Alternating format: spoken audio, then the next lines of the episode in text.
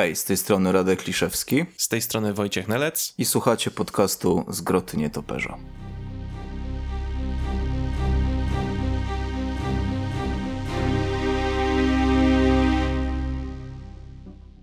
Witajcie, drogie osoby słuchające podcastu z Groty Nietoperza, e, podcastu na temat postaci Batmana pod każdym możliwym e, względem. To już kolejny, siódmy odcinek e, naszego programu i właściwie trudno nie zacząć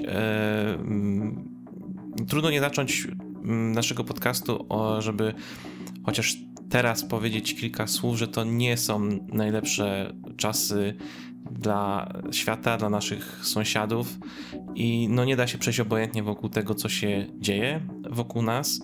E, mówimy oczywiście o sytuacji e, na Ukrainie i no, nie wiem jak ty Radku, ale dla mnie z jednej strony e, cieszenie się popkulturą w, takim, w takich dniach jest z jednej strony trochę jakby abstrakcyjnym Jasne, momentem, rozumiem. ale z drugiej strony E, ta, e, ta popkultura e, pozwala czasem po prostu mm, nie wiem, nie tyle, że odetchnąć, bo to może trochę źle zabrzmi, mhm. ale wzmocnić, żeby nie popaść na morałach, morałach pewnie, w takich pewnie, czasach. Pewnie, Nie można się zamykać, nie? Przecież w czterech ścianach i wiesz, a podczas takiej rozmowy, jak my teraz prowadzimy, to można tam dać jakieś namiary na Dokładnie. jakieś, wiesz, E, na jakieś strony z pomocą albo, albo Dokładnie jakieś tak. rzeczy. I także. właśnie chciałem e, ten początek e, poświęcić na to, żeby powiedzieć, że na fanpage'u Batcave co jakiś czas udostępniamy informacje na temat tego, gdzie można pomóc, albo w sposób właśnie jakiś bardziej bezpośredni, albo pośredni, ponieważ niektóre wydawnictwa komiksowe i podejrzewam, że tego będzie coraz więcej, już nie mówiąc o osobach artystycznych, komiksowych, nie tylko, które e, oferują e, oferty, gdzie e, cały zysk ze sprzedaży będzie przekazywany na rzecz pomoc Ukrainy, na różnego rodzaju zbiórki i zachęcamy do tego, aby się tym zainteresować, bo każdy może pomóc albo bezpośrednio, albo pośrednio tak. właśnie po, chociażby podając informacje gdzieś dalej. I mhm. zarówno właśnie na naszym fanpage'u znajdziecie takie informacje co jakiś czas i w opisie do tego filmiku też znajdziecie kilka e, odnośników, co, e, co można e, co można zrobić. No i można pomóc w taki sposób, wiesz, nazwijmy to, nie wiem, prozaiczny, taki co robisz na co dzień, czyli na przykład kupujesz komiksy, tak? Bo Mucha Comics, tak? Tam pewnie będziesz tak. miał to w opisie, że wystartowała ze swoim sklepem, zdaje się, jeśli dobrze przeczytałem. od czwartego, od zdaje się czwartego chyba marca e, wszystkie, mhm. do, od czwartego chyba do 10 marca ogłosili, że cała sprzedaż 100% tak. będzie przeznaczona właśnie na tak. takie zbiórki. E, tak, tak, więc, e, więc no, więc i tak chciałeś kupić jakiś komiks z muszki, no to możesz teraz kupić w ten sposób i się przyczynić. E, a nie pusto na przykład no, na Facebooku napisać, wiesz, jestem z Ukrainą i nic nie robić w tym sensie, tylko po prostu kup ten komiks i, i, i jakoś tam wspomożesz, nie? Lub w jakiś inny sposób, po prostu, żeby coś Jest zrobić. Jest mnóstwo właśnie sposobów na to, żeby w jakikolwiek sposób pomóc, e, więc e, róbmy to. E, I coś, e, o co myślę, że warto zaapelować również, bo, bo, jesteśmy teraz w internecie, tak? W tym momencie nasz podcast jest w internecie. Internet może być zarówno świetnym narzędziem do pomocy w takich sytuacjach, ale może być wręcz przeciwnie. I coś, o co y, ja zawsze apeluję w wielu sytuacjach, a szczególnie w tej sytuacji, myślę, że będzie bardzo ważne. Pamiętajcie o tym, że internet potrafi być narzędziem do dezinformacji, więc zawsze weryfikujcie tak. źródła tego, co do nas dochodzi. Jest mnóstwo portali, które weryfikują fałszywe informacje, czy tak zwane fake newsy, e, więc jeśli usłyszy, usłyszycie o czymś bardzo skrajnym, to zawsze sprawdźcie, zanim podacie dalej.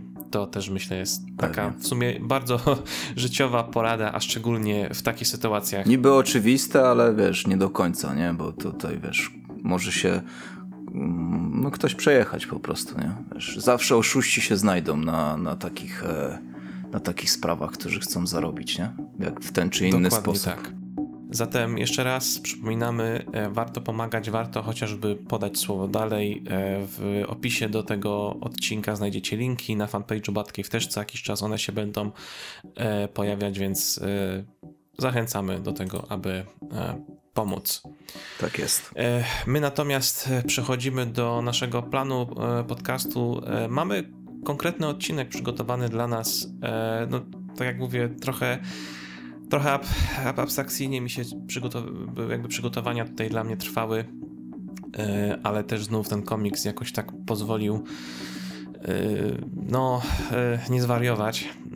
Dzisiejszy odcinek poświęcamy w pełni tematyce historii, które mają silny albo prawdopodobnie będą mieć silny związek z filmem The Batman, albo po prostu są to komiksy z Batmanem, gdzie mamy do czynienia z postaciami ważnymi dla tej ekranizacji. Przygotowaliśmy sobie taki krótki zbiór komiksów, który naszym zdaniem warto przejrzeć przed albo zaraz po filmie, jeśli będziecie szukać właśnie przygód konkretnych postaci albo z konkretnymi wątkami.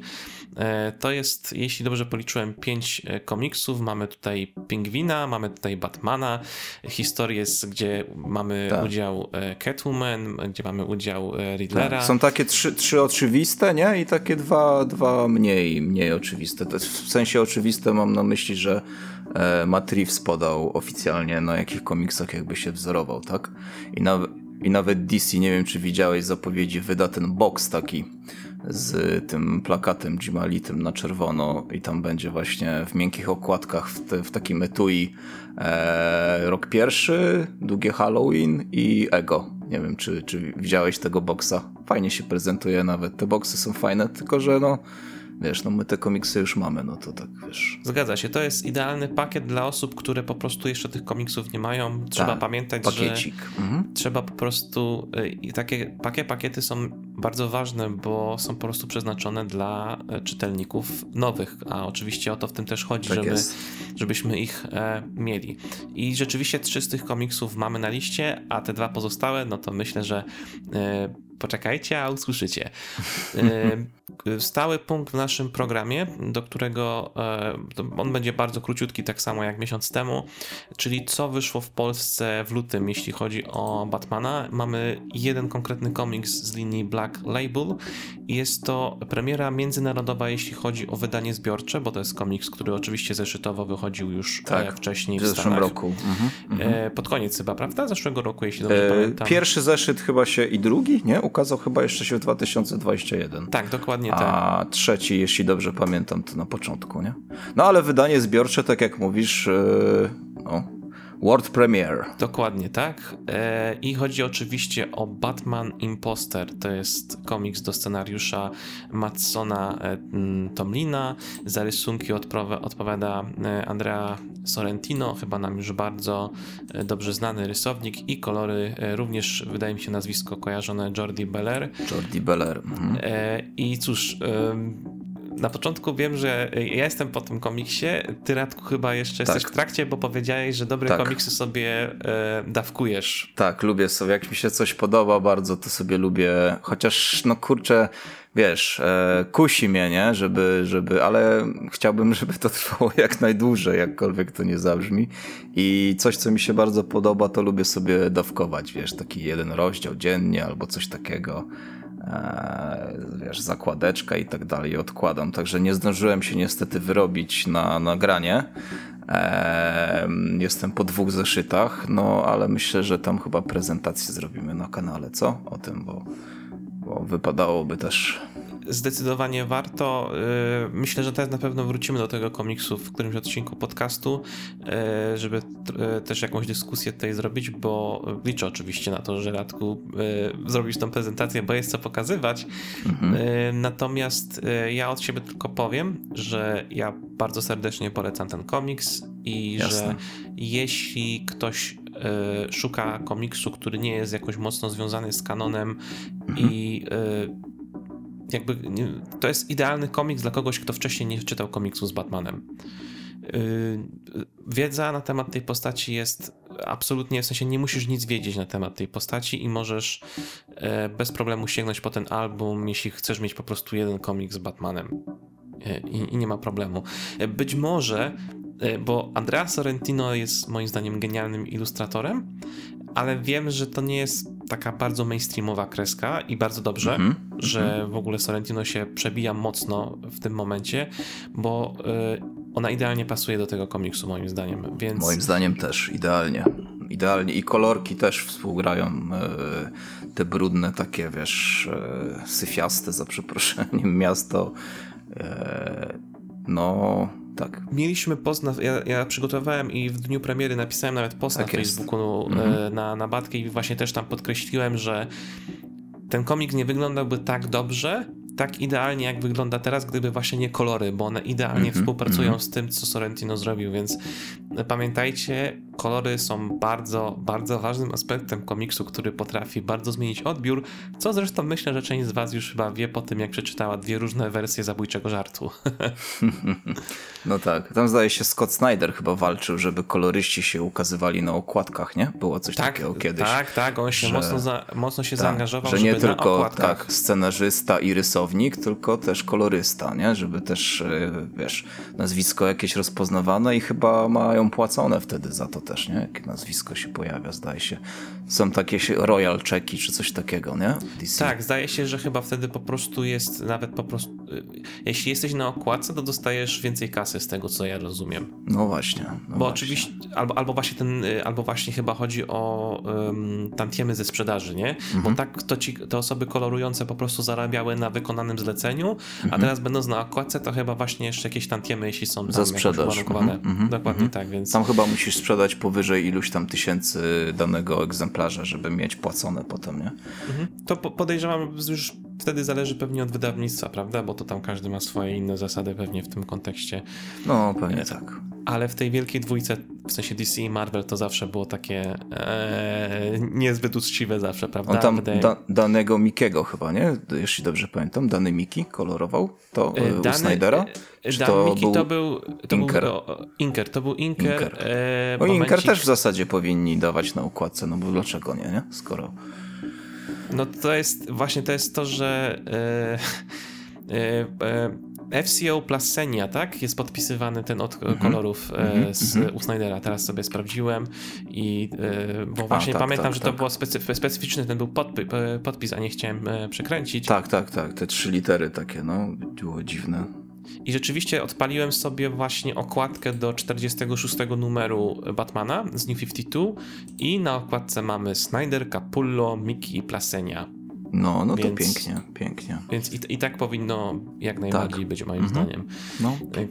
Już nie mówiąc o tym, że akurat w polskich wersjach to nie jest akurat rzecz, która się będzie przewijać, bo na przykład e, liternictwo też jest bardzo e, ważne, jakby nie było, bo czasem są komiksy, gdzie liternictwo naprawdę jest. E, Pewnie. Nie, nie, jest czymś zwykłym, na przykład w Azylu Arkham, jeśli mówimy o komiksach z hmm. Batmanem. Oj tak. Bardzo mi się podoba praktyka Non-Stop Comics, tego polskiego wydawnictwa, który w stopce podaje zawsze nazwisko oryginalnego. Oryginalne liternictwo. Mhm. Tak, bo mhm. w niektórych komiksach tego nie ma polskich, bo po prostu tego liternictwa tak, no. tam nie ma. Mhm. Prawda? Bo jest to zastąpione e, tym, co studio dane graficzne, czy osoba, która składała komiks i tak dalej, te literki robiła, to ona wtedy jakby odpowiada za to polskie liternictwo. Mhm. No tak. Więc no, no tak. To jest no, ale ważne. czcionka na przykład, wiesz, tak jak w, Sad w Sandmanie Todd Klein wymyślił razem z z Gaimanem te wszystkie czcionki, wiesz, tak jak Morfeusz ma swoją, swojego własnego dymka i tak dalej. E, no to, to, to też powinno być, nie? U, u, jego nazwisko gdzieś tam podane, że to on wymyślił, nie? Mimo, Oczywiście. że jak już masz tłumaczenie, no to, no to masz już te polskie litery, no ale też w tych dymkach, którzy oni wytłumaczyli. Ja w ogóle liternictwo to też się ostatnio tak troszkę mocniej zainteresowałem tym aspektem, wiesz? Zacząłem sobie nawet tam jakieś filmiki na YouTubie wyszukiwać, jak to wygląda, wiesz, jakieś takie triki, nie triki, popularne błędy, także E, to jest fajny aspekt, który mnie ostatnio zaczął interesować. E, popularne błędy, czyli prawdopodobnie się natknąłeś na rozważania dotyczące litery I e, w dymkach, jak mnie mam. Też było, tak, że czy z kreską, czy bez, kres, czy bez kresek, nie? O tym mówisz? No, tak, tak, tak. tak, tak. Znaczy... i... Tak, tak, to jest... Tak to, to są rzeczy, które, o których się nie myśli, ale kiedy coś nie pasuje, coś jest źle zrobione, to będzie ci nie to pasować. Widać. Czasem, tak. czasem nie mhm. będziesz mógł to nazwać, co to jest, ale tak. Tak. odczujesz to. Znaczy na, na, pierwszym miejscu błędów było w tym filmiku, tym co ja akurat oglądałem, żeby nie zasłaniać przede wszystkim grafiki, nie? Żeby tak. tak się starać robić, żeby jak najmniej, bo to wiesz, czasami te kadry są e, małe, mm, czasami tekstów jest więcej, e, no i wiesz, to, to też jest jakaś tam praca, nie? którą ktoś wykonuje i, i, I, potem, tak jak mówisz, że, że jak wszystko gra, to tego nie zauważasz nawet i nie doceniasz, że o, to jest dobre liternictwo, bo tutaj wszystko fajnie, ja wiem, który dymek po którym czytać, ale jak jest źle, to wtedy widzisz, że coś tu jest nie tak, nie? To jest jak z basem w e, zespołach metalowych. E, niektórzy go nie słyszą, ale jak go nie ma, to nagle czuję, że coś jest nie tak. Pozdrawiam fanów Metaliki i Injustice for All. Taki, e, e, przepraszam za taki niszowy żarcik, może ktoś zrozumie. Spoko. I mi, wytłum I mi wytłumaczy przy okazji. E, no. E, wie, mam ci wytłumaczyć nie, no, też? Nie, nie, nie, to poza anteną. Ja mogę Dobrze. od siebie dodać, że Metalikę to ja sobie wybrałem na swój pierwszy taniec na ślubie. Wow, Więc, który utwór? E, Nothing Else Matters. Bo był ładnie, najkrótszy. Ładnie. to ładnie, ładnie. Nie wiem, myślałem, że powiesz coś, nie wiem, że Master of Puppets albo Creeping Death albo coś innego. I nie, wiesz, nie, to, musiało, to musiało być spokojniejsze.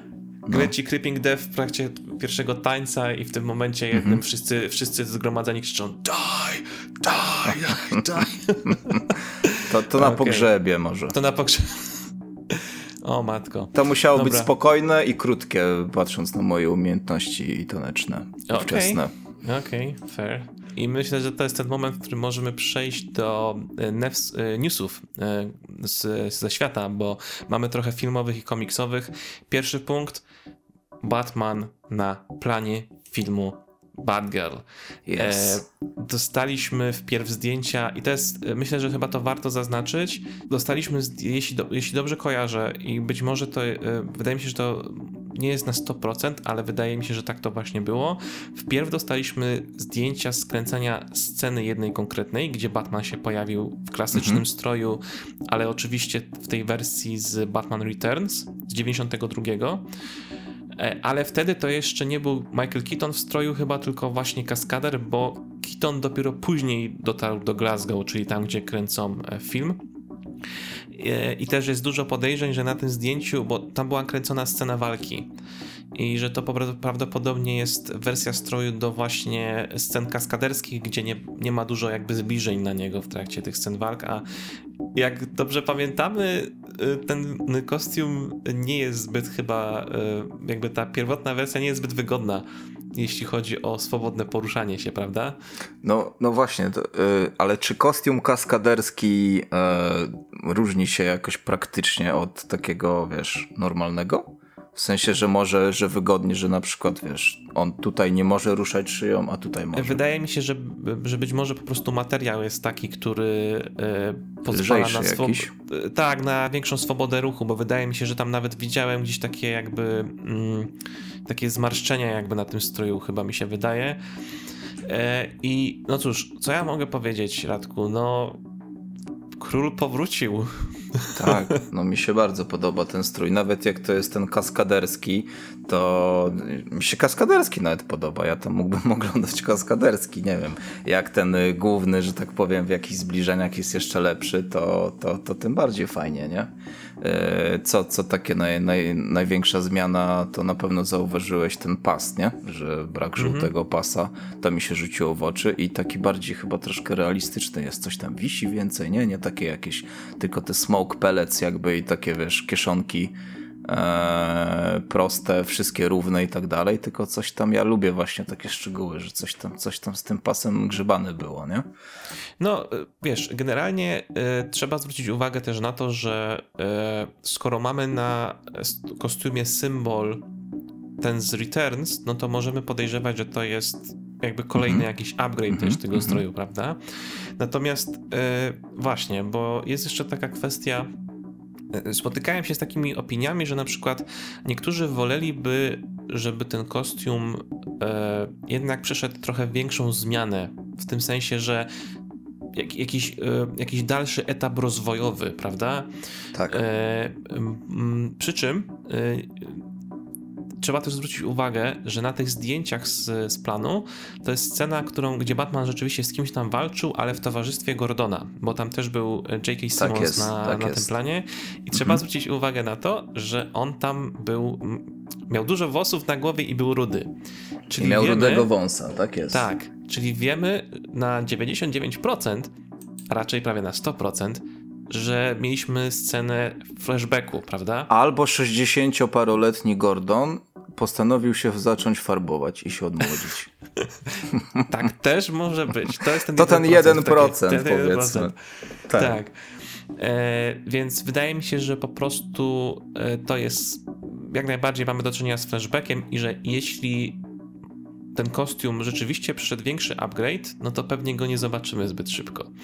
E, no bo e, trzeba też zwrócić uwagę w sumie, że do dzisiaj w sumie nie mamy pokazanego pełnego stroju e, na dobrą sprawę, z Flasha też, a on pamiętam, że na tej grafice jednej on tam wyglądał trochę inaczej, jeśli dobrze kojarzę, prawda? On taki trochę y, chyba bardziej taką, jeszcze, jeszcze taką bardziej zbroję chyba przypominał, jeśli dobrze tak, pamiętam. Tak, no trochę tak, ale słuchaj, on chyba, wiesz, te lata minęły działalności i tak dalej, Michaela Keatona jako Batmana, ale on chyba dalej nie może cofać samochodem, co? Za bardzo. No, chyba, chyba nie. Wypadałoby, żeby mógł, nie? Chociaż dla, kurczę, no nie wiesz, to jest taki szczegół oczywiście, taki wiesz, nerd będzie się czepiał czy coś, ale mm, no, no wypadałoby tam chyba chociaż dla wygody, nie? Albo dla, dla wygody aktora, dla wygody ujęć jakoś, jakoś zrobić. No ale nie, wiesz, nie zrobi się z tego, e, nie rezygnując z tego takiego, wiesz, mrocznego wyglądu fajnego takiego, nie? Że wiesz, że szyja, te barki i tak dalej, to taka jedna całość i tak dalej. No bo wiesz, The Dark Knight zrobili mu e, ten, no to już jego szyja taka wyglądała, ja już słyszałem kiedyś opinię, że trochę jako, za bardzo jako robot. Rozumiesz, nie? Że, że, że były tam jakieś takie, wiesz, złącza czy nie złącza. No a tutaj wychodzi, oczywiście tego nie wiem, dopóki go nie zobaczy w ruchu, ale wygląda na to, że, że, że nie może ruszać szyją, nie? Cały czas, że, że... Ciekawe, czy to jakoś wytłumaczą, czy nie. W dzień nagrania podcastu, zanim, zanim nagrywaliśmy, trafił mi się w polecanych na YouTubie filmik z kompilacją scen. Mm, to chyba się nazywało Bad, Bad Turn, czyli momenty z tych dwóch pierwszych filmów, gdzie Keaton robił ten charakterystyczny obrót Ruch. całym ciałem, mm -hmm, żeby się mm -hmm. obrócić. I w komentarzach przeczytałem bardzo ciekawą rzecz, o której ja nie myślałem zawsze za bardzo, a wydaje mi się, że a, a, wydaje mi się, że to jest w sumie fakt. Nie wiem, jakie ty masz wobec tego odczucia, że y, to, że on miał nie, że, że miał utrudnioną pracę z tym obracaniem się, Keaton wykorzystał do tego, żeby coś z tego zrobić więcej. I wydaje mi się, że te momenty, na przykład w scenach walki albo jakiejś konfrontacji, gdzie nagle widzisz, jak człowiek w takim kostiumie wykonuje nagle szybki taki obrót całym ciałem w twoją stronę, wygląda przerażająco, bo to wygląda tak, jakby cię jakaś e, wyrzutnia rakiet namierzyła w tym momencie i masz taki przekaz, że no to teraz masz przewalone generalnie i to no, jest na no, swój rozumiem. sposób przerażające i wydaje mi się, że coś w tym jest. I oczywiście są sceny, gdzie, to gdzie rzeczywiście ten brak możliwości o, obrotem szyi e, wyglądał na problematyczny i trochę taki śmieszny, ale w niektórych momentach to rzeczywiście było takie z braku lepszego słowa kozackie. No, no mi to, wiesz, y, ja to zawsze przed oczami mam mm, pierwszy film Nolana, bo tam też, wiesz, to był świetny film i też on też tam nie mógł ruszać szyją że bardziej nie w, nie w boki, tylko w górę. Jak to wiesz, to Batman musi wystrzelić jakąś linkę zawsze i polecić i zawsze w tym tam azylu Arkham, czy w tym, tym szpitalu to e, właśnie tak wiesz, musiał się jakby taki mostek jakby zrobić, żeby spojrzeć w górę, nie? I to mi się zawsze kojarzy i to troszkę śmiesznie wygląda, no ale oczywiście, wiesz, no to, to nie musi przeszkadzać, nie? Aż tak. To mówię, to jest takie czepianie, kurczę się, wiesz, fana, szczegółów i tak dalej, nie? To wszystko jak wyjdzie w ruchu zobaczymy, nie? Ja mam taką ciekawostkę, bo wspomniałeś o Batman Begins, a w dniu, w którym nagrywamy, czyli 27 lutego, e, mam tutaj podane w kalendarium, że równo 18 lat temu oficjalnie ogłoszono że Batman Begins się będzie nazywać Batman Begins. Mhm. Nie wiem, czy pamiętasz te czasy jeszcze, ja pamiętam jak jeszcze e, o tym filmie mówiło się po prostu jako Batman 5, albo były te takie robocze tytuły Intimidation Game, jeśli dobrze pamiętam. Mm -hmm. Nie, nie, koja- nie e, pamiętam tego w ogóle. I, i, było, I było całkiem śmieszne, znaczy bardzo, to było bardzo specyficznie, kiedy się kiedy trzeba było mówić o filmie, o którym jeszcze nie znamy nic tytułu. i nie znamy nawet tytułu, więc mm -hmm. e, różnie to właśnie Nowy Batman opisywano. i tyle, nie? Nowy Batman. No, ale w ogóle też tak kończąc chyba już te, te, ten kostium, to też fajnie, że, e, że coś robią z J.K. Simmonsem, nie? Z tym, tym, tym świetnym aktorem, że chyba nie tak miała wyglądać chyba jego rola komisarza Gordona pierwotnie, go Snyder zatrudniał. Miał pewnie jakoś inaczej wyglądać, ale, ale fajnie, że go wykorzystują i, i bo ja lubię, lubię go i, i, i, i fajnie, że dostał jakąś jeszcze, wiesz, szansę na pokazanie Gordona swojego, nie? Moim zdaniem e, to, co na pewno na 100% wyszło w filmach DC, tych, które zapoczątkował Snyder, to jest casting. I jeśli oni są. W... Prawie każda rola to był strzał w dziesiątkę, moim tak. zdaniem. No. I, i, I, jakby fakt, że oni utrzymują tych aktorów, e, którzy, którzy chcą, chcą nadal współpracować, no bo wiadomo, Affleck e, zrezygnował z roli Batmana z przyczyn osobistych i zdrowotnych, i trzeba to po prostu zaakceptować po ludzku. E, a nie nawoływać człowieka do tego, żeby wrócił do czegoś, co stworzyło mu problemy zdrowotne. E, I to jest fantastycznie, że właśnie jakby trzymają tego Simonsa, że, bo, bo przecież to był świetny casting i w ogóle Simons jest świetnym aktorem, e, świetnie sobie radzi i w Marvelu, i w DC, już nie mówiąc o tym, jak jeszcze jest aktorem dubbingowym w wielu rzeczach. tak jest. Więc że no, Też no się dobrze, cieszę, nie? że Chociaż jest, tak. wiesz, mi się od razu włącza ta lampka, że te, takiego pesymisty, że e, wykorzystali go, bo pewnie kontrakt podpisał wcześniej, nie? Na dwa czy trzy filmy, wiesz, tak jak Timarota, e, wiesz, on grał w tym pierwszym Hulku z Edwardem Nortonem, on grał tego, wyleciało mi z głowy teraz nazwę tego. Abomination. Ja, ja, ja, coś takiego. I on tam, pamiętam, e, podpisał, wtedy kiedy kręcili Hulka, podpisał na trzy filmy kontrakt. Ale to, że nie zrobili, to on, wiesz, dostał jakby kaskę za, za trzy filmy. Tak, ja to tak rozumiem, nie?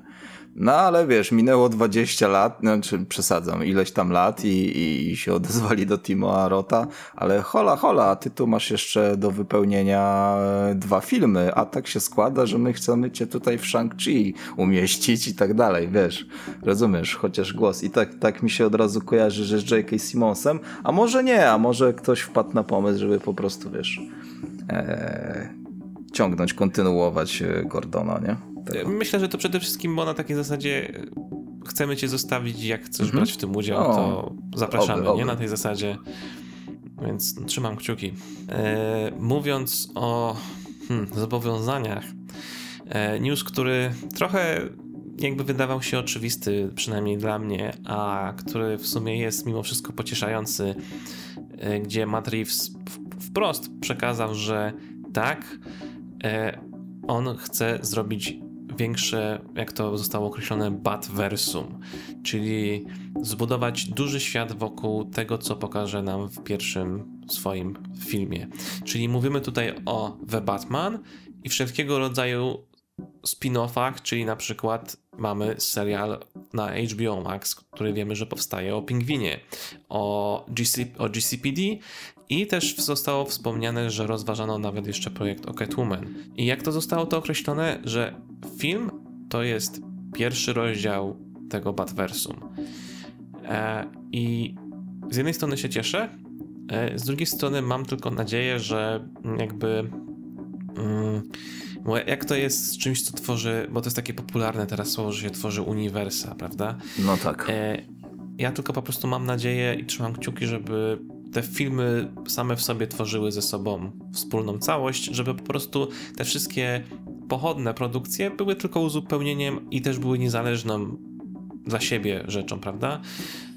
Eee, I że na przykład, nie wiem, jak będziemy mieć serial o pingwinie, no to nie wiem, w drugim The Batman gdzieś będą jakieś może wspomnienia po prostu, że coś się stało pomiędzy, prawda? No, to jest jakby uczciwe, nie?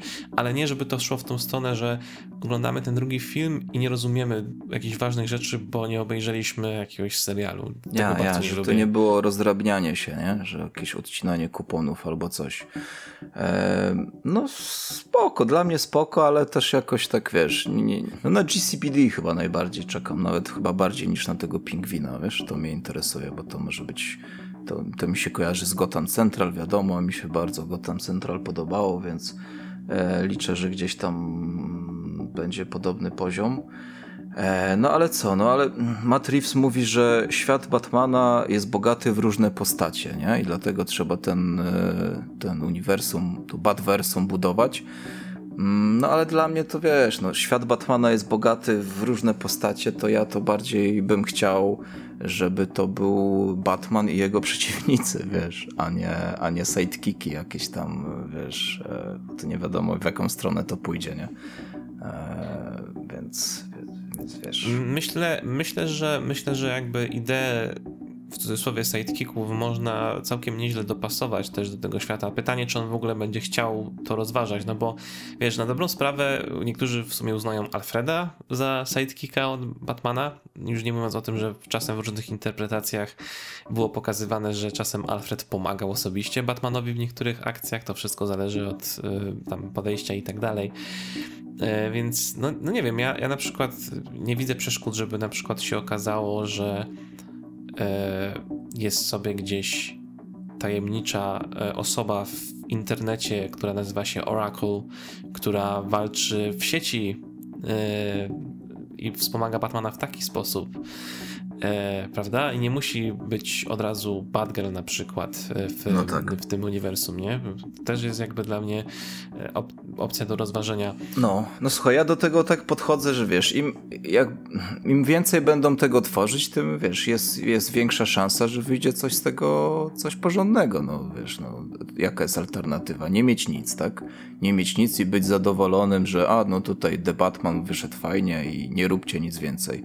Niech robią, spoko, jakoś jakoś mówię, nie, nie, nie, nie, będę, wiesz, miał bezcennych nocy oczekując na, na serial z Pingwinem na przykład, ale no zerknę na pewno oczywiście. Y, mówiąc o złoczyńcach, to myślę, że ten serial o GCPD jest idealną okazją do tego, żeby wprowadzić na przykład właśnie złoczyńców, na których nie będzie mniej, miejsca po prostu w filmach, prawda? Y, jakieś na przykład albo mniejsze y, postaci, albo jakaś większa, która będzie po prostu jakby czymś rodzaju, w cudzysłowie, głównym złym danego sezonu na przykład. Też może być. I, i nie wiem, i w finałowym odcinku yy, na chwilę pojawi się Pattinson, tak. który pomoże w schwytaniu i tak, tak dalej. Tak, tak. Czemu tak, nie? Tak, no. E, więc e, why not? Why not? Nie? Zobaczymy. No generalnie e, mam tylko nadzieję, że po prostu e, mają na to plan konkretny i to będzie na tej zasadzie zróbmy to po swojemu. Nie żeby zadowolić, e, jak, jak to się mówi, żeby pokazać ludziom nie to, co oni myślą, że chcą, tylko to, żeby, to czego oni nie wiedzą, że chcą zobaczyć. No, no tak, tak, tak. Że dopiero się zorientują, że to chcieli, jak to wyjdzie. My mamy HBO Max 8 marca wprowadzonego w Polsce oficjalnie, więc już będzie można. Jestem w ogóle mega ciekaw i myślę, że też chyba kiedyś poświęcimy na to chyba cały odcinek, żeby przejrzeć, co będzie w tej polskiej y, ofercie, bo z tego co wiem, to jeszcze nie jest 100% pewne, czy będziemy mieć jeden do jeden. Mhm ale tam pewnie będzie z czego wybierać też już na dzień dobry, jeśli chodzi o, no. Batmana i DC. no ja, ja, też zacieram rączki właśnie tutaj, bo już nie mogę się doczekać, co tam będzie fajnego, nie? Ja obejrzałem całego Peacemakera, y, który jest produkcją dla HBO Max związanego z DC i jeśli to będzie, jeśli te produkcje dla HBO Max będą robione na takim poziomie jak Peacemaker, to nie mam żadnych obaw, bo moim zdaniem to, co zrobili w Peacemakerze jest fenomenalną, fantastyczną robotą. Moim zdaniem to jest jedna z ostatnich, chyba najlepszych rzeczy, które DC zrobiło, jeśli chodzi o adaptacje na aktorskie i czekam teraz, żeby Batman jakby zdetronizował tego Peacemakera u mnie za te kilka dni, ale to jest też specyficzna produkcja. Ja, mnie też przede wszystkim chodziło o to, że e, tam rzeczywiście jest e, oddana wolna ręka twórcza i wszystko jest ze sobą spójne.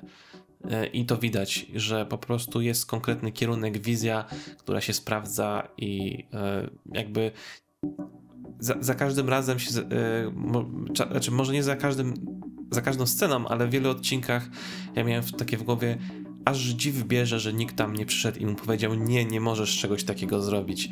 Nie, nie możesz wprowadzić e, takiego żartu na temat takiej postaci i tak dalej. E, więc e, to jest dla mnie jakby ten promyk nadziei, że obecnie Warner wie, co robi. Peacemaker, no, no spoko, no dam szansę, bo tam chcemy obejrzeć, ale w ogóle obejrzałem pierwszy odcinek zaraz po ostatnim odcinku drugiego sezonu Mandalorian i tak byłem jeszcze troszkę, wiesz, pod wrażeniem, bo bardzo zrobił na mnie, nie wiem, oglądałeś? Mando? Tak, tak, oczywiście. Dla mnie e, Mando jest tak, świetny serial, to tak swoją drogą no, też mi się bardzo podoba. No i tak wiesz, i tak byłem pod... ja się popłakałem na końcu. Nie? No trudno się dziwić. I wiesz, i tak siedzimy jeszcze, mówię, to włączmy tego Peacemakera, zobaczymy, nie? Co to jest. No i tak wiesz, jeszcze nie ochłonąłem pomando i, i, i tak wiesz, ale to taki off-topic, nie? To są, to są dwa różne klimaty i nastroje, więc no, nie dziwię no. się z newsów jeszcze zostało nam kilka e, mniejszych e, rzeczy, ale wcale też nie oznacza, że mniej ważnych. Myślę, że warto wspomnieć też o tym, że na początku lutego dostaliśmy smutną informację o śmierci Briana Augustyna. E, to jest wieloletni twórca, współtwórca, redaktor komiksowy i przede wszystkim fanom Batmana znany z e, Gotham w świetle lamp gazowych i kontynuacji. Tak, Master of the Future, no, które było teraz e, Batman Noir, nie? Tak jest i właśnie chciałem do tego nawiązać, że opowiadaliśmy o tych komiksach, e, znaczy ty właściwie opowiadałeś o tych komiksach na naszym kanale na YouTube. Zachęcamy do tego, żeby też to sprawdzić.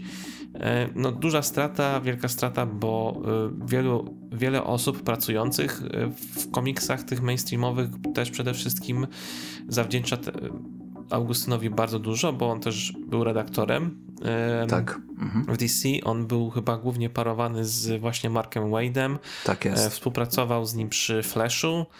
E, przy, który ja, ja do, dobrze wspominam e, tego Flasha, co prawda nie, nie czytałem całego, ale to co ja pamiętam i kojarzę, to, to, to jakby dobra mhm. lektura była. Mhm.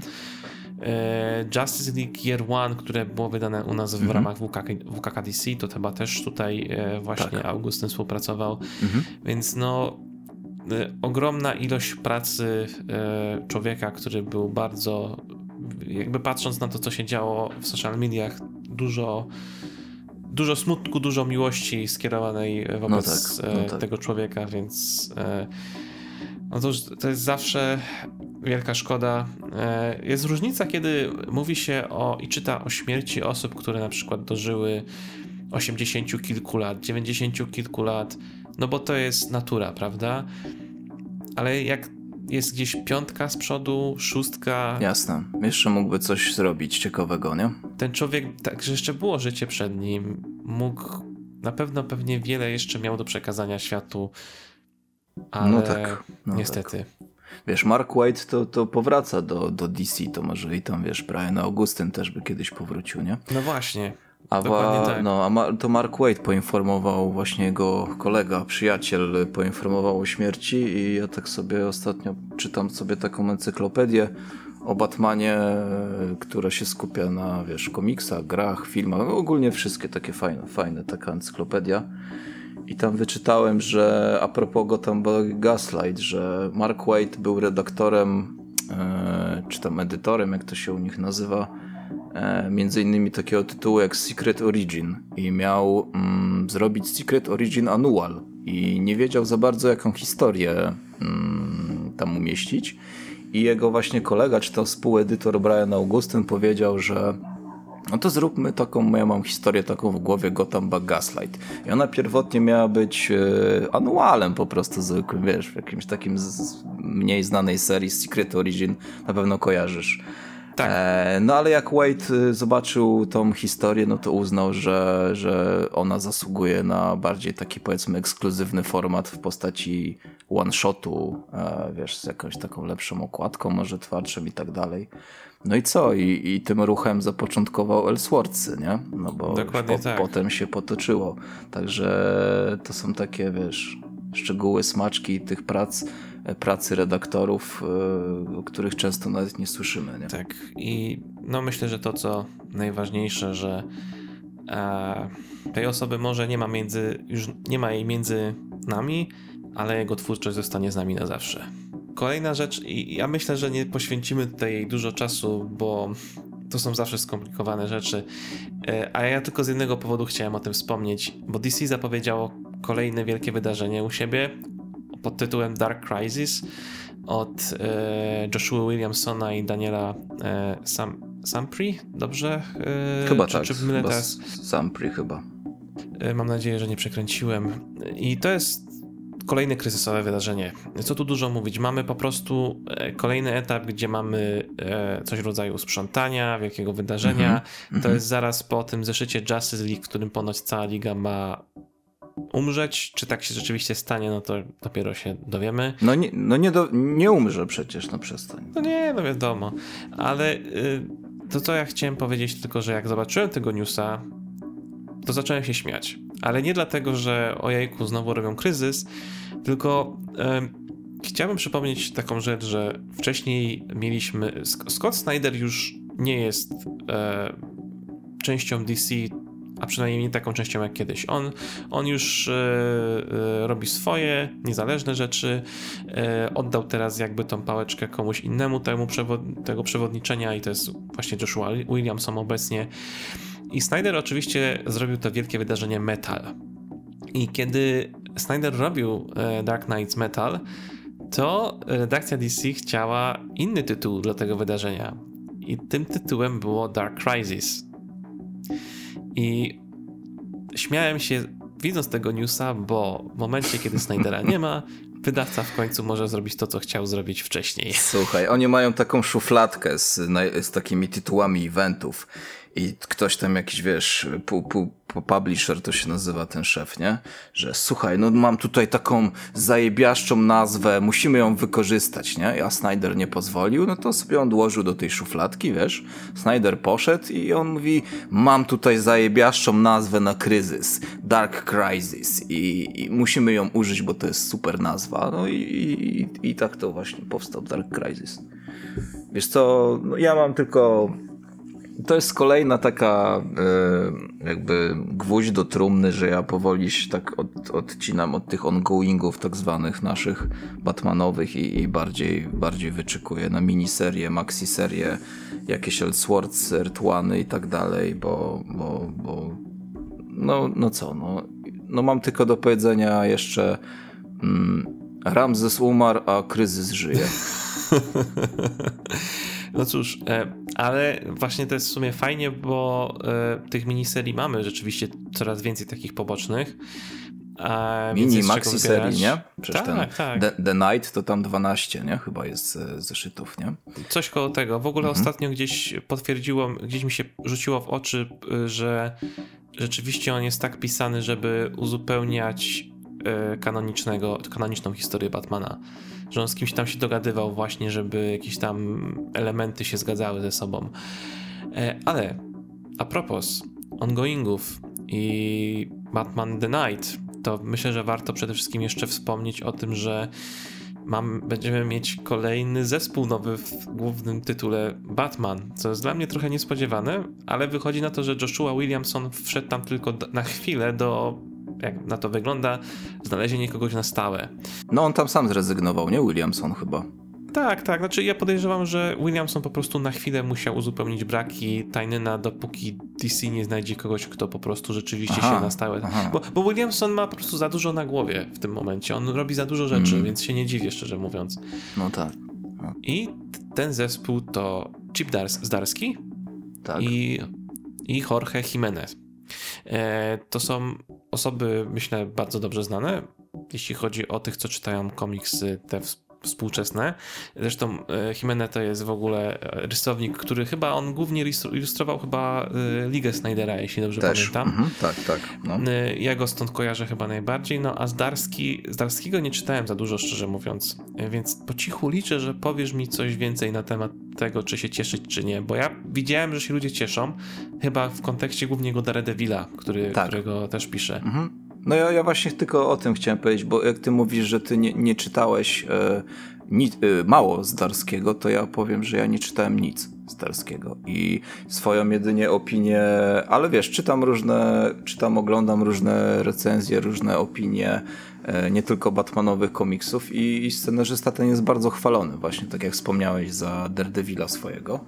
Więc to taki street level, powiedzmy, pasujący do naszego, do naszego tutaj Batmana. E, no i, i kurczę, no ja, ja się cieszę, ja się cieszę, bo będę może miał okazję dobrą, żeby poznać tego scenarzystę, chyba że wcześniej sięgnę po coś jego.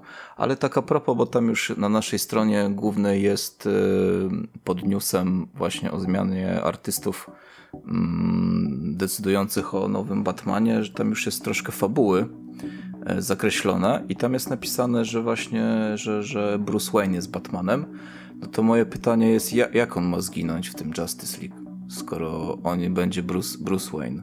To jest chyba właśnie ten wielki problem ongoingów i wielkich wydarzeń, że one się ze sobą nigdy nie spinają i prawdopodobnie będzie tak, że po prostu te wydarzenia, które my będziemy teraz czytać, są po prostu jeszcze przed tym Dark Crisis i podejrzewam, że wyjdzie na to, że kiedy będzie finał Dark Crisis, na przykład, nie wiem, wyjdzie ten szósty czy jakiś tam one shot kończący całe to wydarzenie, no to w tym momencie wszystkie pozostałe serie jakby zrównają się e, z tym wszystkim, prawda? Bo tak chyba miało, tak kiedyś miało być z Doomsday Clock, dopóki Doomsday Clock nie zaczął dostawać tam, nie wiem, półrocznych przerw między zeszytami. Tak. Znaczy wiesz, ja już się tego już to wspominałem e, tutaj w rozmowach z tobą, że, że ja się już tam nauczyłem na to nie patrzeć, że, że po prostu podchodzę świeżo, a nowy scenarzysta, to ja zapominam o wszystkim, co się, co się zdarzyło i, i po prostu mm, interesuje mnie jego sposób i, i a to, co, czy on ma zginąć, czy, czy, czy to się dzieje po kryzysie, czy przed, czy wiesz, zawsze się coś w sumie dzieje przed albo po kryzysie, nie? Więc... Tak, tak. Więc no, e, tak, no. Trzymamy więc kciuki. Trzymamy, trzymamy kciuki. Jest też na naszej stronie przykładowa plansza, e, z, jak rozumiem, z tych, z tych zeszytów, których oni od lipca będą. No i ci powiem, że jest ona taka fajna, że Batman e, gdzieś tam biegnie, jakby kogoś goni i takie jakieś światło jest i, i no, wygląda to super, nie? Także Jorge Jimenez no, no, na podstawie tego, tego jednego kadru to naprawdę przypomniał mi o sobie, że jest świetnym hmm. artystą. Tak, to na pewno będzie uczta dla oczu, to z pewnością, w to nie wątpiani trochę. Ostatnia rzecz do e, przeglądu newsów, myślę, że też ważna. E, dostaliśmy zapowiedzi wydawnictwa Egmont na kwiecień i to, na co wszyscy czekali, albo przynajmniej większość osób, w końcu pierwszy tom e, Batman Nightfall pod tytułem Prolog. E, album na prawie 700 stron. Jeśli mnie nie myli, to jest chyba będzie najgrubszy komiks e, z Batman w tytule wydany w Polsce. Bo oczywiście były chyba jakieś grubsze albumy, gdzie Batman brał udział, ale nigdzie było to w tytule. Jasne. I cóż, e, poznaliśmy zawartość. E, wiemy, że. E, może zanim o tej zawartości powiem, to, to tylko e, no, ja się strasznie cieszę. I jakby jeśli dobrze pamiętam, to marzec albo kwiecień to już jest taki miesiąc, w którym no, kwestie inflacji, a przede wszystkim kwestie problemu z papierem na rynku światowym, bo papieru nie ma, jest bardzo drogi zaczął się już odbijać w Egmoncie na ceny, gdzie komiksy, y, te miękkie takie na przykład z głównego uniwersum, co kosztowały 39 zł, teraz kosztują 49 zł. No właśnie. To nie jest to nie jest wymysł chciwego wydawnictwa, to jest po prostu. To, to są dwa najważniejsze czynniki, właśnie. Przede wszystkim ten papier, gdzie, gdzie wydawcy już naprawdę bardzo długo czekali z podnoszeniem cen i podejrzewam, że niektórzy nawet, może nawet zaczęli tracić generalnie w pewnym momencie. To jest ten moment, gdzie musieli to zrobić, bo by zaczęli tracić pieniądze i nie mielibyśmy nic, a nie komiksy. I no, cena tego Nightfalla robi wrażenie, ale to wciąż jest cena, no. Akceptowalna. Niezła, mhm. Szczególnie po wzięciu pod uwagę zniżek, tam 30, przy, przy 200 zł bez grosza zniżka tam nie wiem 30% to ma ogromne znaczenie. Oczywiście, oczywiście, no. Nie, no myślę, że jest ok, no no, no, no słuchaj, pewnych rzeczy nie przeskoczymy. No, ja to zawsze mi się przypomina, już przecież e, za czasów Semika e, Marvel Arek nas informował, jak to z tym papierem jest, jak to jest z drukarnią przecież, dlaczego musieli podnieść e, cenę z 8 tysięcy do 9,5 tysiąca, wtedy jeszcze przecież było przed tam denominacją, czy rewaloryzacją, jakoś tak się nazywało. No to ile to lat temu już było, że nam tłumaczył z zasady, wiesz, a teraz a, i cały czas jest to samo, no wiesz, no oni, to nie są, tak jak niektórzy mówią, mroczne rządy pana Tomasza Kołodziejczaka, że on podnosi cenę, bo e, chciałby kupić nowe półkę na książki, tylko, no słuchaj, no taka jest sytuacja na świecie po prostu i trzeba to zaakceptować, nie? No to hobby jest dosyć drogie, no też trzeba przyznać, nie? No ale wiesz, no, co zrobić, nie? I e, ja byłem bardzo, znaczy, dobra, żeby nie wchodzić za bardzo e, e, w szczegóły, no miałem okazję już trochę wcześniej wiedzieć o zawartości, bo e, pomagałem też trochę przy opisie, który trafił do tych zapowiedzi tego pierwszego tomu mhm. E, dla wydawnictwa i to, co mnie tam zaskoczyło na plus, e, to to, że mamy tam uzupełnienie jednym zeszytem, którego nie ma w tych e, oryginalnych wznowieniach z, z okazji 25-lecia. To, to, jest ten materiał, który ty omawiałeś w omnibusach e, mm -hmm. na naszym kanale. Mm -hmm. e, tam jest ten Legends of the Dark Knight Annual 2, który jest jakby jakimś mostem pomiędzy dwoma zeszytami e, Batmana albo Detective Comics, nie pamiętam którego z nich. I tego, i tego tam nie ma, więc y, mamy ten plus, że po doświadczeniu amerykańskim my możemy ewentualnie jakieś luki wypełniać w tym polskim wydaniu i Egmont z tego skorzystał. Zaraz po tym ogłoszeniu, chyba dzień później, usiadłem sobie i stwierdzę, to zrobię to porównanie, ile było w semiku tego Nightfalla, mhm. ile zabrakło z oryginalnymi wydaniami, a ile będziemy mieć w tym Egmoncie. I na Facebooku Batcave umieściliśmy właśnie zestawienie takich grafik. E, nie wiem, czy, czy, czy, czy miałeś okazję to widzieć. Pewnie, pewnie. Dobrą robotę ten zrobiłeś z tymi procentami e, i A dziękuję. Z tymi, z tymi brakami. To musiało troszkę trwać, żeby musiałeś troszkę poświęcić czasu, co? Żeby to wszystko porównać. To było e, bardzo łatwe zadanie do momentu, bo tylko w sieci potrafiłem to, co my mamy na stronie Batcave i to, co jest w internecie zawarte, nie ma nigdzie w internecie pełnej, stuprocentowej rozpiski tego, na czym poszczególne e, zeszyty Semika się opierały, jeśli chodzi o e, e, zawartość. Niektóre zeszyty właśnie, bo najpierw zrobiłem listę na podstawie wsparcia tam Wiki DC, która miała ładny spis zeszytów, które są w środku tych wydań amerykańskich otworzyłem sobie to, co Egmont zapowiedział, no i jakby zawartość pozostałych polskich tomów opieram tylko i wyłącznie na y, przewidywaniach, no bo skoro idą w tym kierunku, no to muszą się opierać na omnibusach tych i tych miękkich komiksach, co były później, prawda? Y, natomiast wiemy, że być może będzie tam czegoś, może być coś więcej, tak jak to było w przypadku tego pierwszego prologu, że mamy ten jeden zeszyt, prawda? Więcej. Więc być może w tych kolejnych też będziemy mieć coś więcej. Więc to jest takie bardzo orientacyjne. I y, kiedy już zrobiłem sobie tą rozpiskę na podstawie informacji z internetu, to wziąłem sobie później wszystkie swoje semiki, zacząłem je przeglądać i, i, sprawdzać, czy rzeczywiście wszystko się zgadza. Bo były jakieś takie podejrzane braki w y, tym etapie Night's End gdzie jakieś takie dziwne pojedyncze luki miałem i okazało się, że te luki wynikają z tego, że e, w momencie kilka zeszytów z TM Semik, które już przeszły w ten pogrubiony zeszyt, gdzie mieliśmy dwie historie z Batmanem i jedną z Supermanem. Kilka z tych numerów nie miało w ogóle podanych skąd jest materiał źródłowy. I opracowania w internecie prawdopodobnie musiały się opierać na bazie okładki komiksu i nazwy historii, a czasem nawet hist- bo, bo, tylko jedna z dwóch była wymieniana i to stwarzało wrażenie, jakby to było jeden zeszyt gruby, a to było dwa zeszyty właśnie. I tu musiałem to dokładnie sprawdzić, y, bo ten drugi zeszyt w tych semikach nie był w ogóle podpisany jako jasne, coś osobnego. Jasne. No, to tym bardziej szacunek, nie? Że tam ci to wyszło, tak jak wyszło.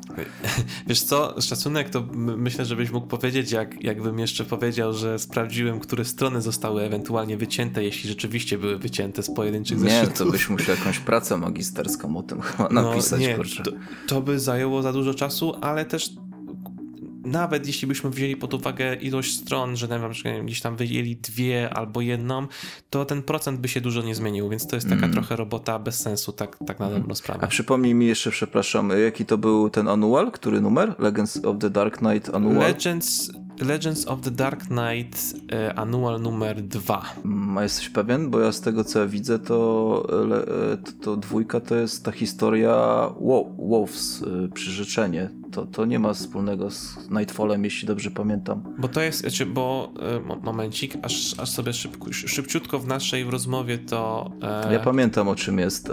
Ten, to, to jest o, o jakby ślubie, ślubie z Sarą i tam się pojawia innymi detektyw Flas z roku pierwszego, pamiętam.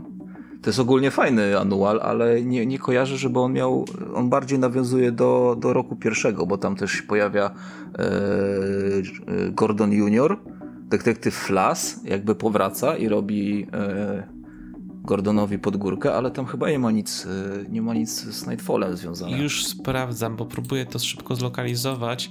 E, generalnie tam chodziło o to, że akcja tego zeszytu się dzieje pomiędzy dwoma innymi i po prostu występuje tam jakaś e, luka, skrót, jakby, że przechodząc z jednego do, do drugiego yy, ma się wrażenie, jakby była gdzieś jakaś, yy, że coś się wydarzyło, ale nie wiadomo o co chodzi. W sensie, a, a, gdzie to było? Przecież nic nie jest wspomniane.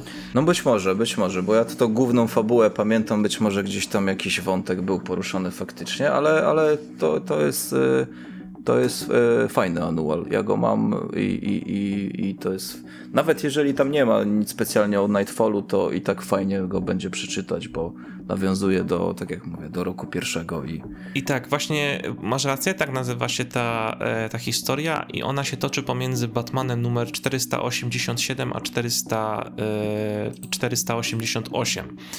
A nie, przepraszam, 486 a 487 mój błąd.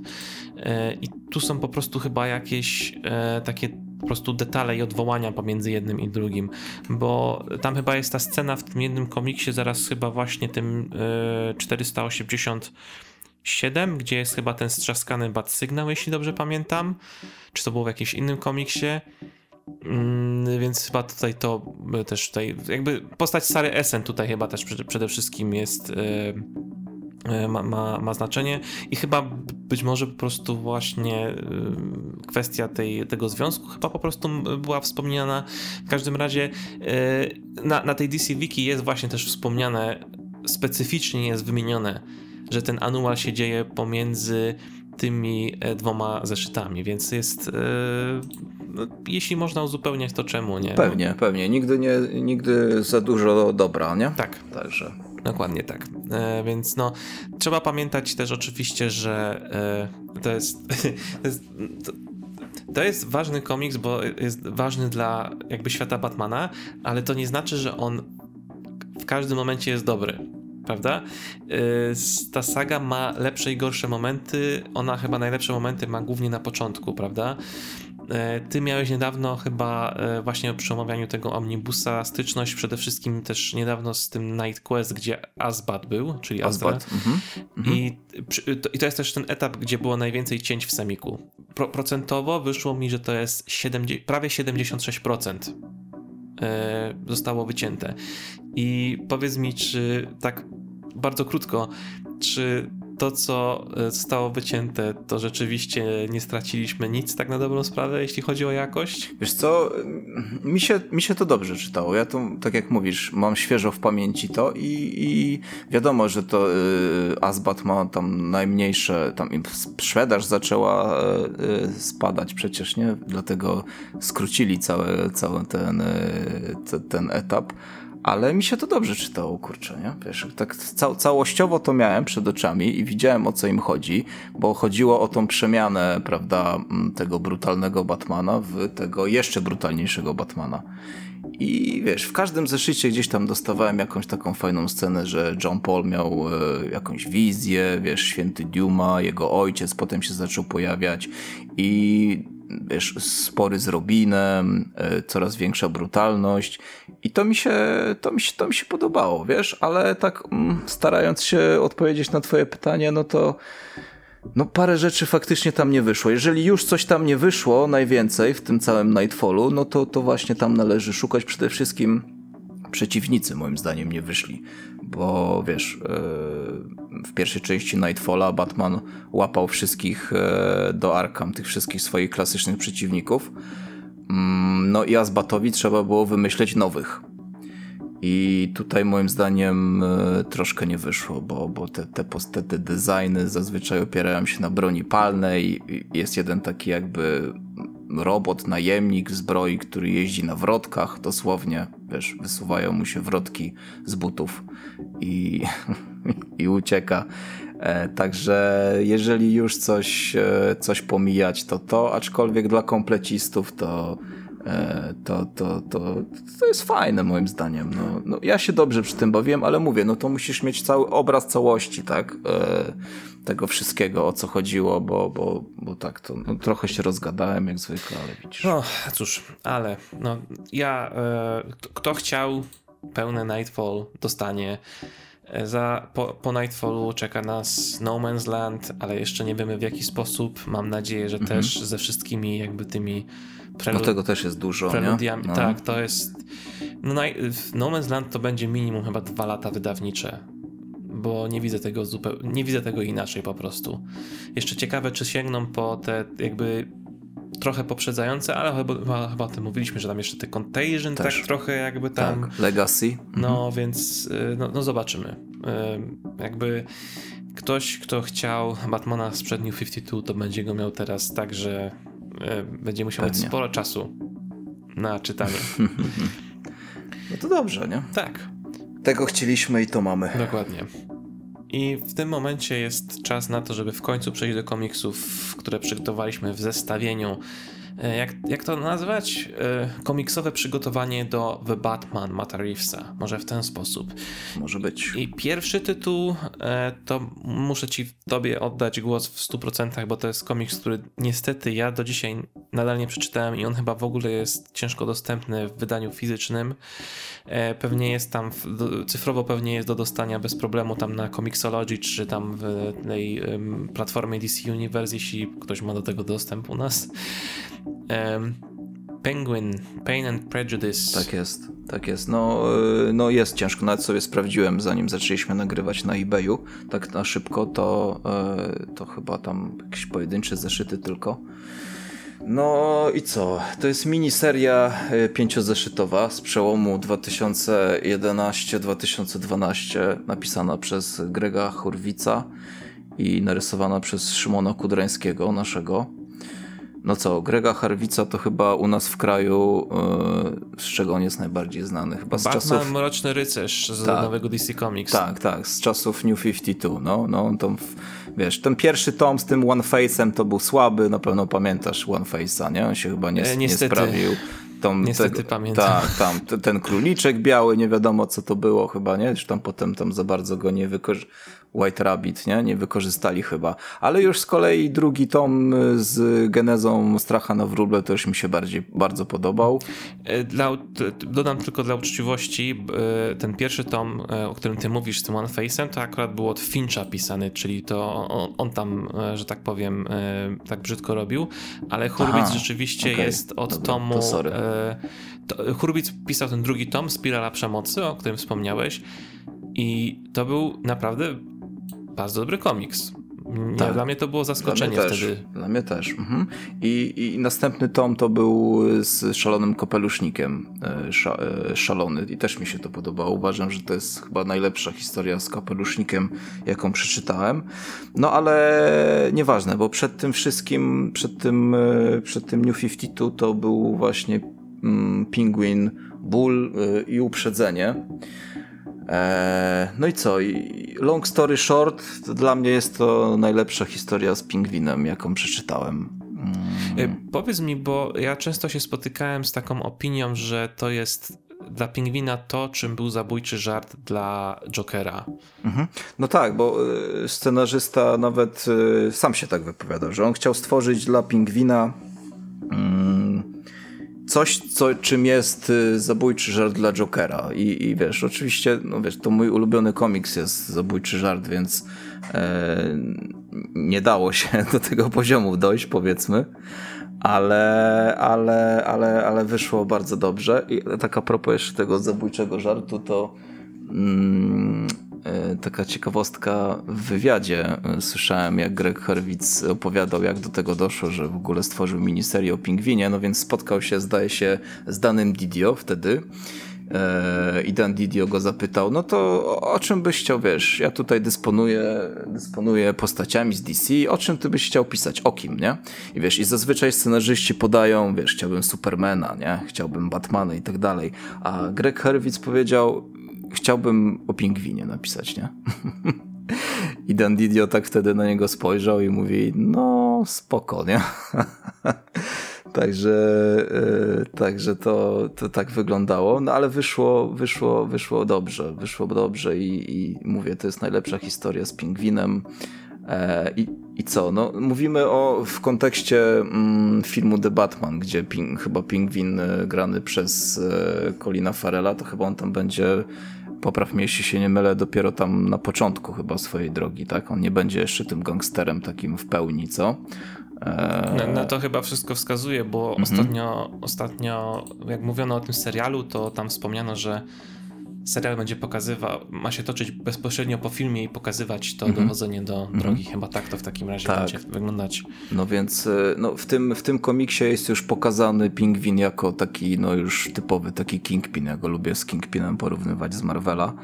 E, typowy już taki na szczycie łańcucha pokarmowego tego półświadka no już pełny władzy i tak dalej, że, że, że już jego nazwisko coś, coś znaczy w tym, w, tym, w tym świecie przestępczości.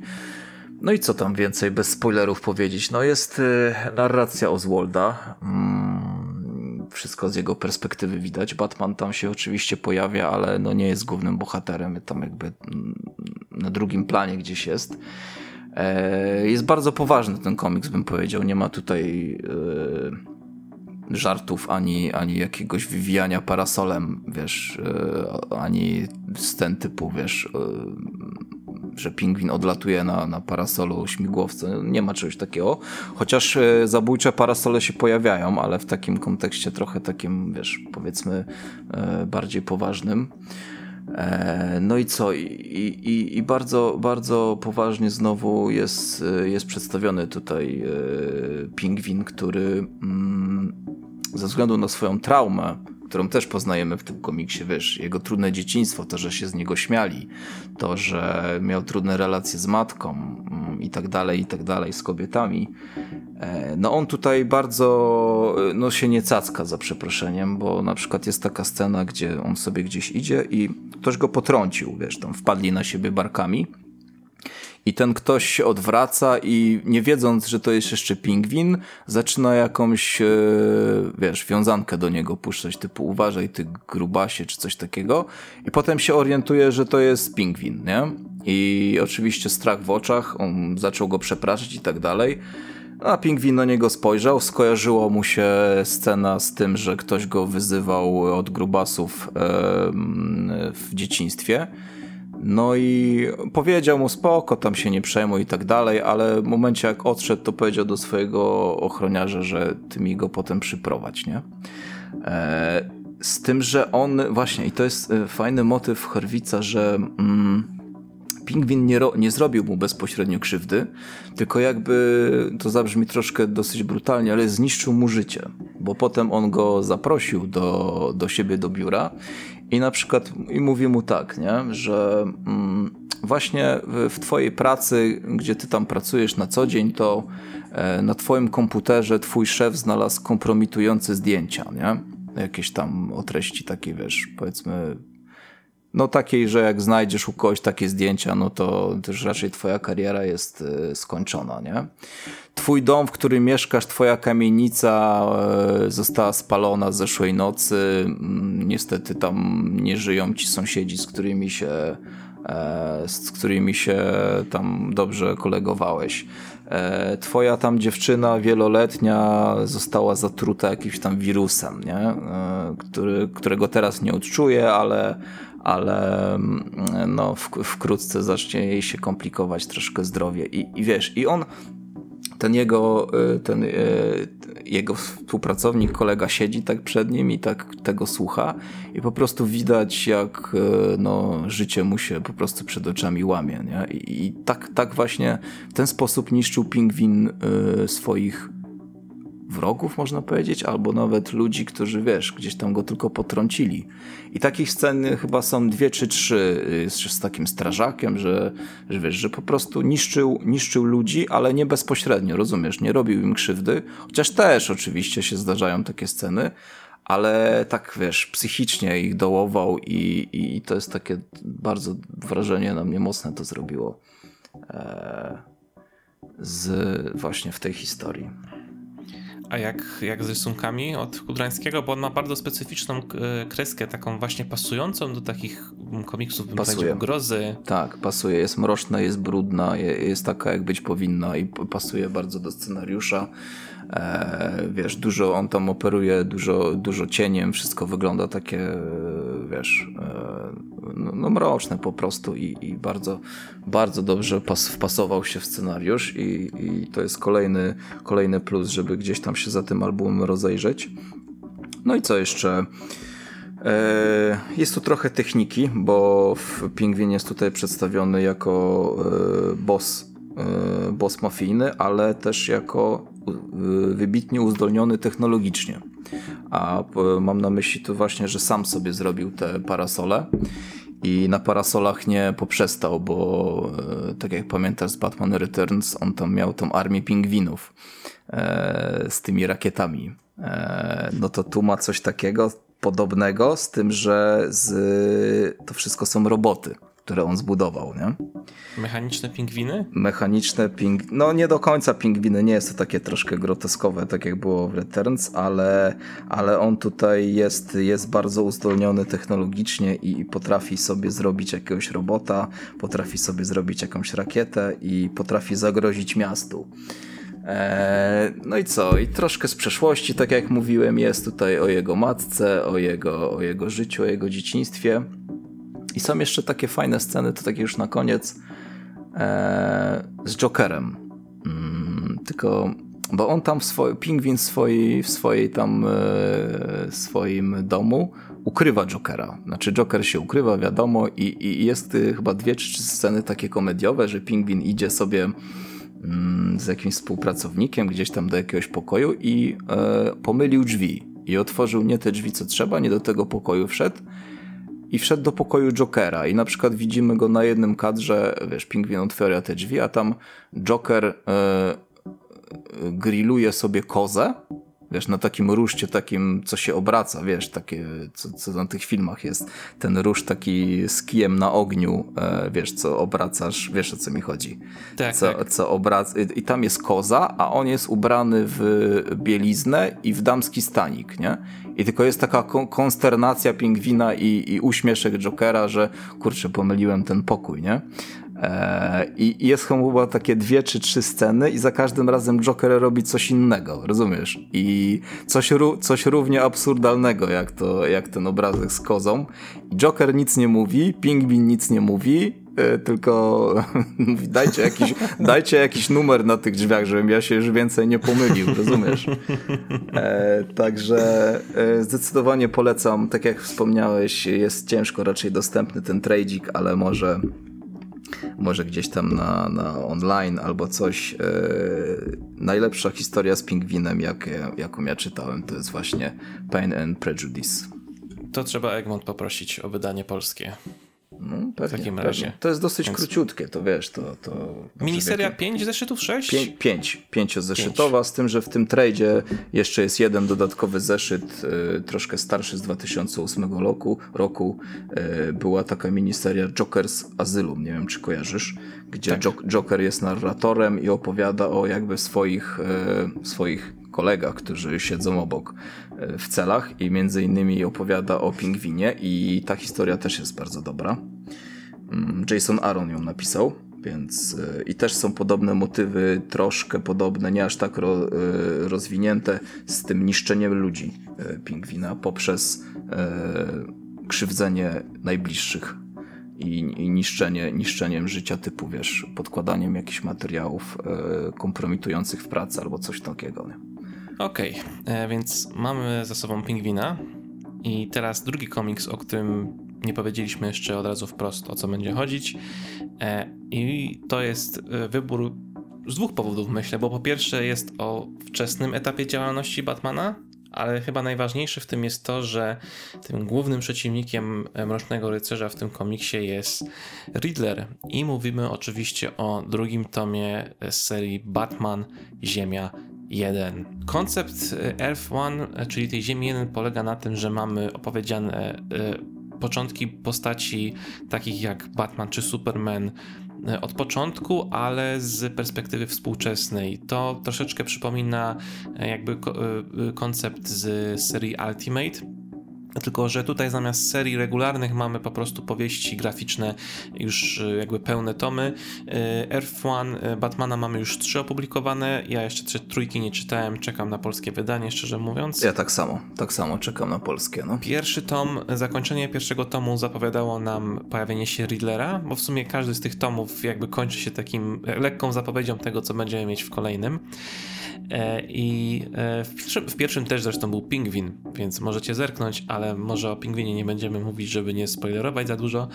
E, Ale chodzi nam przede wszystkim o postać Riddlera, który też tutaj właśnie jest uwspółcześniony, jeśli chodzi o działanie i design, bo w swoim filmiku, którym e, Radek e, umieścił jakiś czas temu właśnie na naszym kanale na YouTubie, zrobił przegląd różnych historii komiksowych z e, tą postacią. E, Wspomniałeś tam o tym, że e, jego jakby motywacje te pierwotne wynikały z e, tego, że próbował e, oszukiwać, jakby oszustwem wygrywać jakieś konkursy z wiedzy, rozwiązywanie jakichś tam łamigłówek i tak dalej. Czyli zaczęło się tak niewinnie y, pod kątem tych samych przestępstw, natomiast e, tutaj mamy, no myślę chyba, że wprost można powiedzieć, e, terrorystę, Tak. Mhm. który po prostu zajmuje się eliminacją prawie że ma- masową ludzi, mieszkańców Gotham. I mm, ja może powiem teraz, może będzie to też dobry punkt wyjścia, bo Riddler rzeczywiście jest tutaj głównym przeciwnikiem, ale mamy tu jeszcze kilka innych wątków w tym komiksie. I o ile rzeczywiście ta postać Edwarda Nygmy jest tutaj fajna, to chyba trochę jest spychana na bok y, innymi wątkami z tego komiksu, przez co on aż tak dobrze chyba nie mógł zabłysnąć, ale jak już jest, to y, rzeczywiście się czyta to bardzo dobrze. Wiesz co, czasami mniej to znaczy więcej, być może, bo mi się ogólnie bardzo podobał ten Riddler uspółcześniony, tak jak mówisz, terrorysta. I e, Chuck Dixon kiedyś powiedział, zresztą Chucka Dixona ulubiona postać Riddlera jest, że jego ciężko się pisze, że, że tą postać pisze się ciężko.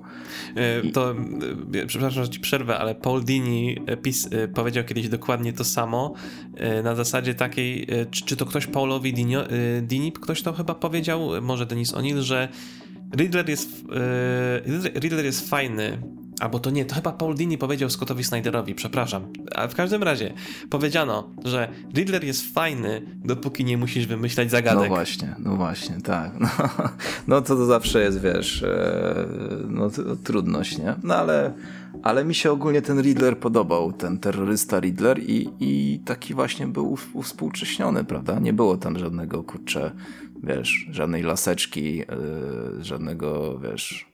e, Takiego teatralnego. teatralnego, tak, tak, żadnego kostiumu specjalnego, wiesz, był tam zielony kolor, w zasadzie on tam miał mm, zdaje się, taki tatuaż chyba, nie? Pod okiem. E, tak, to który... właśnie nie jestem, nie jestem pewien, czy to był tatuaż, czy coś w rodzaju takiego makijażu, że miał po prostu namalowane być może, twarzy. Tak, być może makijaż, po prostu znak zapytania, nie? No wiadomo, coś tam musiało być, ale e, no tak jest przedstawiony tutaj zagadka, że, że spokojnie w takim jakby prawdziwym świecie mógłby, mógłby, mógłby istnieć, nie? Taki ktoś. Oczywiście zachowując wszystkie, wiesz, e, rozsądek i tak dalej. Tak.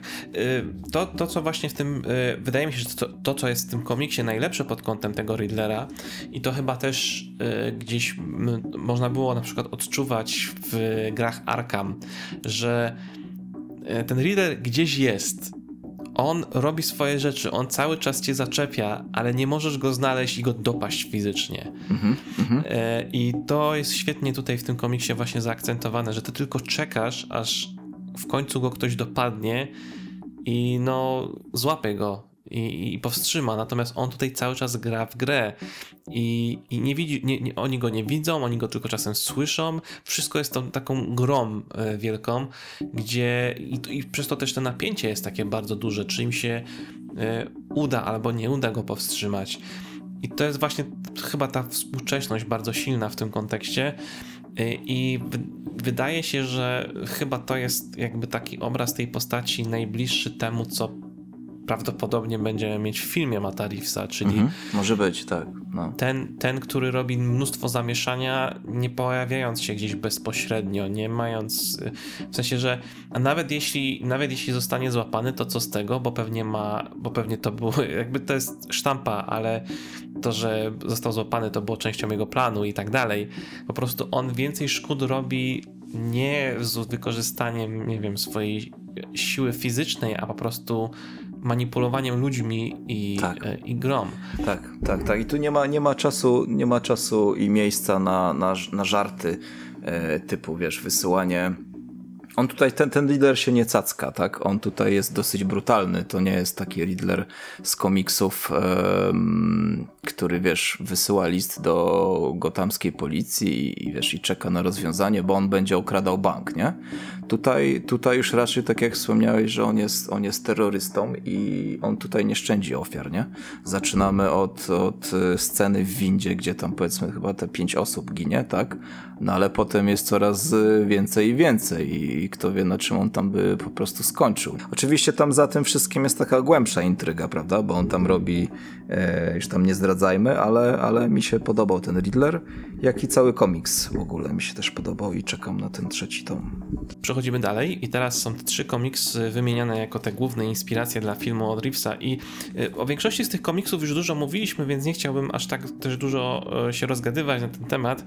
E, długie Halloween klasyk. Klasyk lat 90. to jest komiks, który rozwija wątki, które były lekko poruszone w Batman Rock I Franka Millera. W komiksie tym Jeff Loeb e, z Timem Salem e, kontynuują tą, ten wątek mafijny w Gotham City, walki z mafią, e, gdzie Batman, James Gordon i Harvey Dent tworzą pakt, który ma y, współpracę, która ma za zadanie zniszczyć mafię w Gotham City.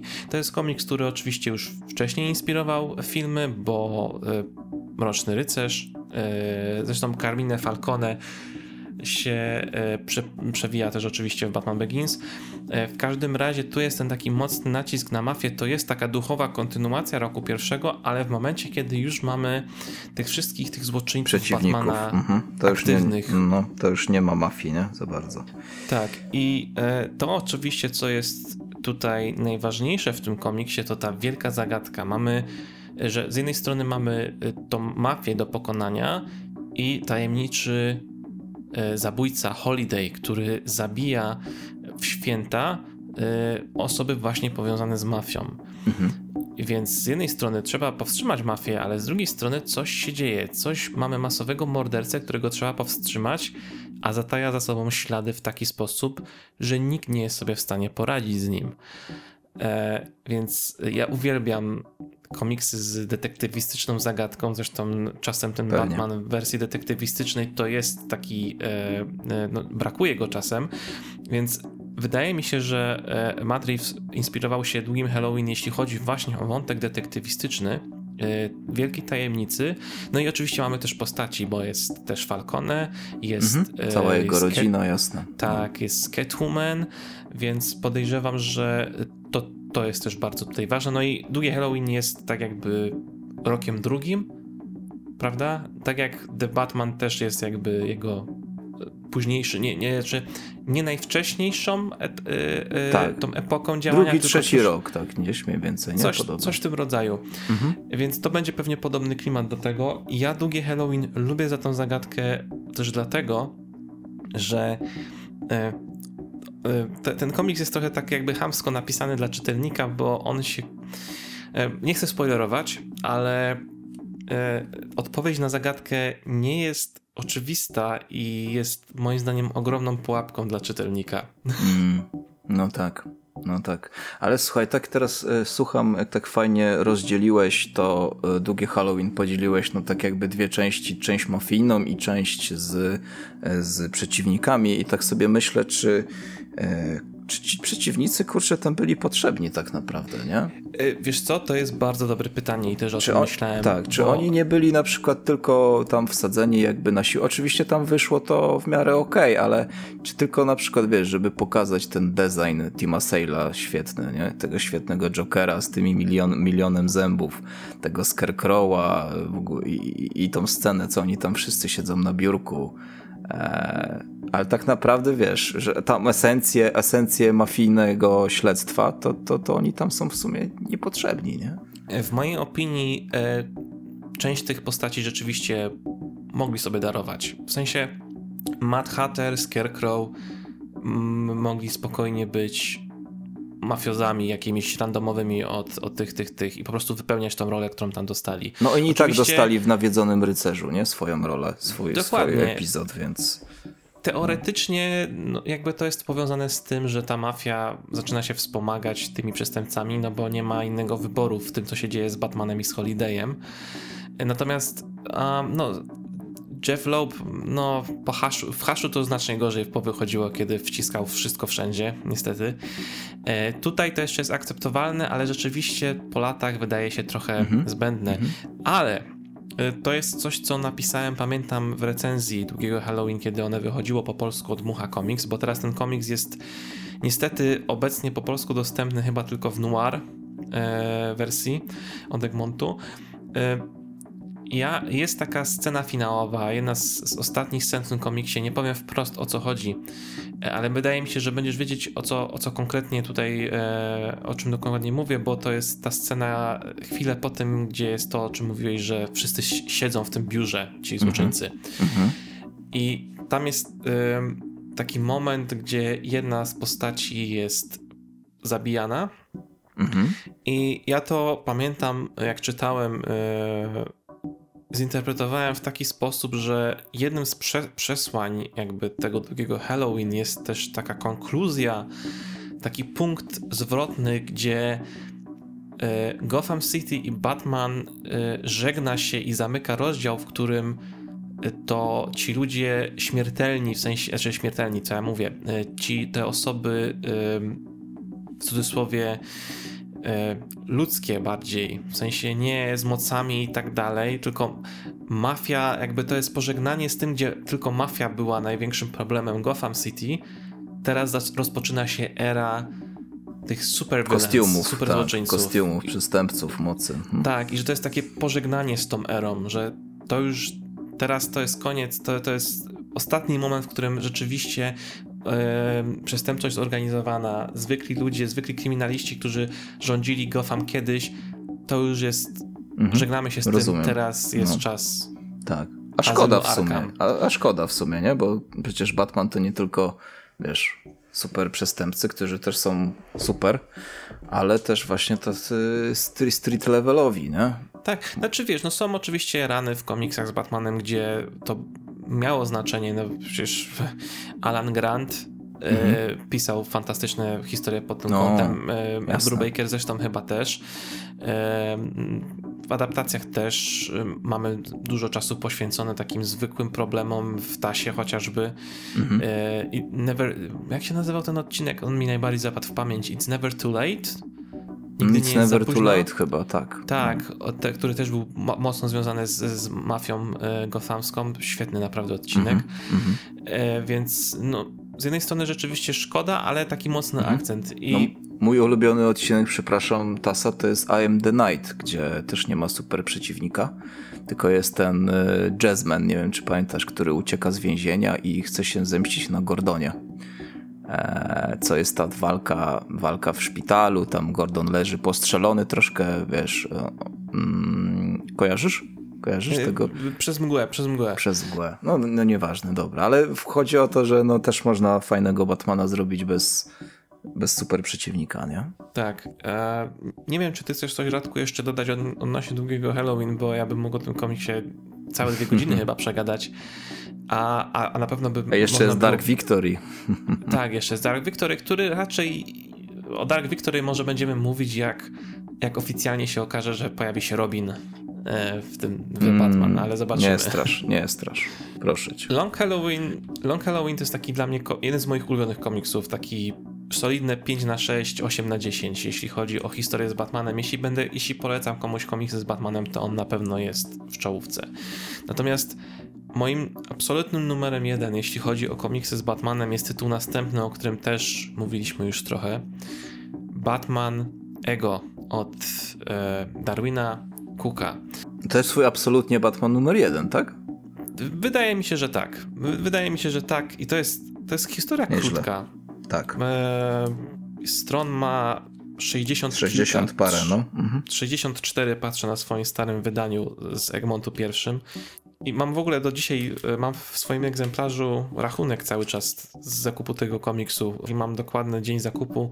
To jest 20 maja 2004 roku w Empik e, na e, rynku we Wrocławiu. No tak, my wspominaliśmy już o tym, Tak. że nie miałeś kasy za bardzo. E, Na rok pierwszy. Tak, tak, i kupiłeś Ego. I, i, jestem mega zadowolony z No tego pewnie. wyboru, bo dzięki temu no, mam ten swój ukochany komiks z Batmanem Mhm. z wielu względów. Batman Ego jest komiksem, który był wymieniony chyba jako pierwszy tak konkretnie przez Reevesa. On, on na e, DC Fandom pamiętał, pamiętam, specyficznie wspomniał o Ego. I serce zabiło mi szybciej, gdy to usłyszałem, bo Ego nie jest komiksem o Batmanie, który, gdzie mamy, nie wiem, walkę z mafiozami, z super przestępcami. To jest walka z samym sobą. Tak, tak. Nie ma tutaj fizyczności jak w, w długim Halloween albo w roku pierwszym, tylko jest bardziej właśnie to, co siedzi Batmanowi w głowie. No. To Masz- jest komiks Cooka, który pokazuje konsekwencje działań Batmana dla jego otoczenia i dla niego samego, bo naprawdę tragicznie się zaczyna ten komiks. Nie chcę spoilerować, ale jak pierwszy raz go czytałem, to byłem w ogromnym po prostu szoku, co się stało w, tym, w, tym, na w tej początkowej scenie. W ogóle kunszt Darwina Cooka, jeśli chodzi o kogoś, kto opowiada historię i um, rysuje, niesamowite. To jest człowiek, który wywodzi się z animacji, to od razu widać po otwarciu pierwszej strony, gdzie mamy takie bardzo... Oj, tak, tak. Ten dwustronicowy panel, o tym mówisz? Ten O tym dwustronicowym panelu, No. o tym, co jest też na, też na samym początku, gdzie mamy oddalenia z szyldu reklamowego, z przybliżeniem później na statuę. No. To jest po prostu się samo, No. że tak powiem, animuje w głowie. No to jest No, po prostu to- tak rozrysowane. Tak, to krzyczy do mnie Batman Taz po prostu. Sam design tego mostu, nie? E, te samochody na ulicach, ta, ta panorama, ten sterowiec tam w tle, nie? To, to krzyczy po prostu do mnie Batman Taz. nie? Dokładnie tak. I e, ten tytułowy ego, no właśnie, to jest komiks, w którym e, Bruce Wayne rozmawia z Batmanem. Mm. Gdzie Batman mówi do Bruce'a Wayne'a: Ogarnij się, chłopie. Czas zrobić porządek konkretny. E, jesteśmy od tego, żeby dawać strach i powinniśmy zabijać przestępców. Jest Bruce Wayne, który nie chce tak działać, on jest zmęczony, on w, w jego opinii nie Batman nie może zabijać, nie mogą zabijać. On powinien dawać nadzieję. On nie po to zaczął walkę z przestępczością, żeby być masowym zabójcą, tylko żeby pokazać, że, że żeby dać szansę innym żyć lepiej, żeby oni się, żeby dobrzy się nie bali go, ale żeby przestępcy się go, jak już bali. Jest w ogóle e, taki, e, taka, taki moment w tym komiksie, gdzie mm, e, jest Batman jest po swojej takiej właśnie ciężkiej akcji, tej o której mówiłem i w pewnym momencie on, on wraca do jaskini i przez moment czuje ulgę, spokój po raz pierwszy od 20 lat poczułem spokój. To uczucie trwało jakieś 20 sekund. To we mnie zawsze uderza za każdym razem. Nawet jak za dzieciaka to czytałem, to było takie wow. W sensie, jak się jest dzieciakiem, to może nie do końca e, można z tym jakoś rezonować, ale przynajmniej ja nie rezonowałem, ale teraz. Jasne. E, no, przez 20 sekund poczułem spokój. To, to jak w, mhm. w, czasach, gdzie mamy e, wszystko się, wszystko szybko dzieje, trzeba szybko działać, trzeba, tak. jest nacisk na e, zarabianie pieniędzy, bo jest kiepska sytuacja i tak dalej. No wiadomo, człowiek czasem nie wie, gdzie do czego ręce włożyć i tego spokoju no. ma dosłownie na te 20 sekund, to tak swoją drogą. No słuchaj, ja, ja przed nagrywaniem to sobie przypomniałem ten komiks, bo bardzo dawno temu go czytałem. Ja, mam, ja nie mam tego polskiego wydania, tylko mam jakieś twardej okładce amerykańskie, gdzie oprócz e, Ego są inne komiksy związane z Batmanem Derwyna Cooka. No i powiem ci, że jeszcze bardziej doceniłem, nie? Mm, teraz, teraz jak przeczytałem wczoraj czy przedwczoraj, to, to, jest, to jest świetne. Mimo, że krótkie, to ile tam jest, ile tam jest ciekawych jakichś zabiegów, wiesz, że kiedy ten y, Batman mówi do Bruce'a Wayne'a, że to, to, to, jest, to jest noc, którą się poznaliśmy pierwszy raz gdzie on, gdzie, gdzie Bruce Wayne zaczął się bać, nie? Że, że tam był z ojcem y, y, jako lekarzem, tam nie udało tak. się uratować tego pana i on zaczął się bać o swoich rodziców wtedy, nie? Czy wy kiedyś umrzecie? Ile tam jest w ogóle fajnych weź, typu smaczków, typu właśnie te perły pokazane, nie? Jak sobie dają prezenty. E, albo w jakiejś tej sferze narracyjnej, że e, było 27 ofiar Jokera, nie? E, żeby go powstrzymać, to minęło 27 tygodni, nie? Wiesz, takie, takie mrugnięcia okiem po prostu a propos, wiesz, Detective Comics 27, nie? W Ziemi 1 tomie drugim y, komiks swoją drogą zaczyna się od wciśnięcia piętra numer 27 na wincie. No, tak też no. właśnie zwróciłem na to uwagę, że mamy dwa komiksy, które mają nawiązanie mocno do 27. Mm -hmm. I jeszcze, jeszcze jest fajny taki motyw, który teraz y, zauważyłem go przy powtórnym czytaniu, że y, Bruce Wayne jako Batman nie zabija, też ze względu na to, że y, przed jego oczami po prostu zastrzelono tak, y, rodziców, ale też troszkę dlatego, że jego ojciec był lekarzem nie? i ratował. To też był taki fajny schemat dla mnie, że on ratował życie i dlatego trzeba ratować życie, nawet, nawet tym złym. Nie? To mi się też bardzo podobało. Y, to jest bardzo ciekawe, bo podobny wątek był w długim Halloween. Jest rozmowa, y, jeśli nie pamiętam, czy to jest chyba rozmowa Gordona z, Alf nie, Bruce'a Wayne'a z Alfredem, gdzie jest właśnie pokazane y, w pewnym momencie takim kluczowym, kogo Thomas Wayne kiedyś uratował. Nie będę tutaj spoilerować. I i to też była taka rozmowa, że gdyby, gdyby, gdyby, gdy, że gdyby on odmówił pomocy, to nie byłoby tyle zła w Gotham City. Ale Alfred wtedy zaczyna swoją jedną z klasycznych e, przemówień, że no, że chyba nie, że to właśnie to świadczyło o jego ojcu jako porządnym człowieku, to to, że nie odmówił pomocy nikomu i że ratował każde życie. Więc w sumie nie, nie zauważyłem teraz tej analogii między tymi dwoma komiksami. Jak teraz to podkreśliłeś, to jest bardzo mhm. ciekawe uzupełnienie. Tak. I zupełnie inaczej przedstawione, nie? Bo to masz jakąś dłuższą scenę w Long Halloween, a w Ego to masz w zasadzie to tylko na jednym gdzieś tam kadrze, w jednym dymku, nie? Że, no. że no. I to jest w sumie też coś, co świetnie podkreśliłeś. Ten komiks jest krótki, ale jaki treściwy. Mhm. Mhm. Tutaj oczywiście trzeba po, przy, przy okazji powiedzieć, że e, on jest co prawda w tej chwili niedostępny, ale w marcu pojawia się jego wznowienie w Polsce e, od wydawnictwa Egmont i to się nazywa Batman Ego i inne opowieści. To jest coś podobnego jak ten Batman and the Other Ego and the Other, mhm. other Tales, tak, tak. które ty masz. Tam jest chyba tylko zawartość troszeczkę inna. Y, jeśli nie chcecie typowo superbohaterskiego Batmana, tylko takiego z przemyśleniami i przede wszystkim, gdzie Bruce Wayne nie jest robotem, tylko rzeczywiście postacią z emocjami, uczuciami, to to jest coś, co musicie koniecznie e, tak. przeczytać. Troszkę inaczej trzeba spojrzeć na to, nie? że to nie jest taki akcyjniak i tak to a propos mi się teraz skojarzyło, że Batman Ego jest dołączany do tego pakietu, tego boxa, prawda, razem z y, tym i tak sobie pomyślałem, że w sumie taki, wiesz, czytelnik, który y, wiesz, jest nowy i świeży, to ten komiks może mu się trochę nie spodobać, wiesz, co to Batman gada z samym sobą, z jakimś telewizorem, wiesz, z jakimś duchem, nie? To coś taka analogiczna sytuacja, tak jak e, Arkham Asylum e, Morrisona wyszło i McKina, e, które zyskało bardzo popularność po, po filmie Burtona pierwszym I, i ludzie kupowali ten komiks, no bo to była taka opowieść graficzna, która wychodziła i sam Morrison pisał, że że bardzo dziwny odbiór był tego komiksu, nie? Przez ludzi takich, którzy sięgali po komiksy na e, podstawie hypu filmowego, nie? No, już, już przez moment myślałem, że nawiążesz do tego, co ja kiedyś miałem z tym komiksem, że jak ja go kupiłem, przeczytałem pierwszy raz, bo chyba o tym opowiadałem przy okazji któregoś tak. podcastu, tak. że ja go nie zrozumiałem, potraktowałem zbyt dosłownie i mówię, co to jest w ogóle? Tak, Ale tak. tak, no, ja myślę, że to raczej po prostu dla kogoś, e, może nie tyle, że... Mm, nie dla kogoś, kto pierwszy raz czyta komiks Batmanem. Dla dojrzalszego to... czytelnika, dojrzalszego umysłowo przede wszystkim. Nie? Ktoś, kto ma doświadczenie już troszeczkę z, z dziełami kultury i mhm. jakby no nie ma się co nastawiać też właśnie na jakiegoś akcyjniaka. Tak, tak. E, ja jestem ciekaw, co jest tą inspiracją dla The Batman.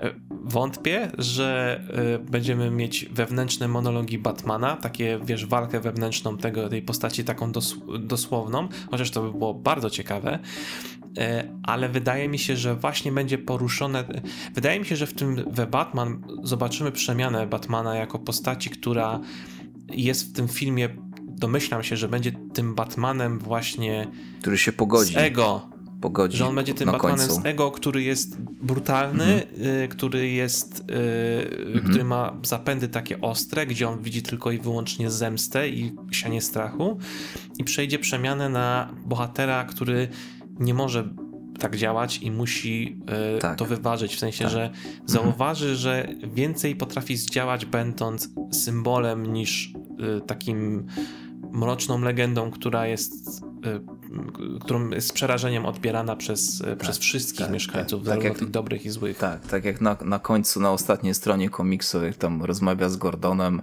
że Gordon mówi, że się spóźniłeś, myślałem, że, że coś ci się stało, a Batman mówi, że stało mi się, ale wyszedłem, wyszedłem z tego w jednym kawałku.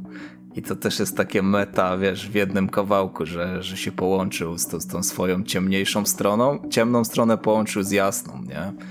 E, I być może o to właśnie w filmie będzie chodzić troszkę tak na, na, na, na koncepcie psychologicznym, mhm. nie? E, tam jest dokładnie, po polsku ta kwestia, ta ostatnia kwestia brzmi odnalazłem drogę.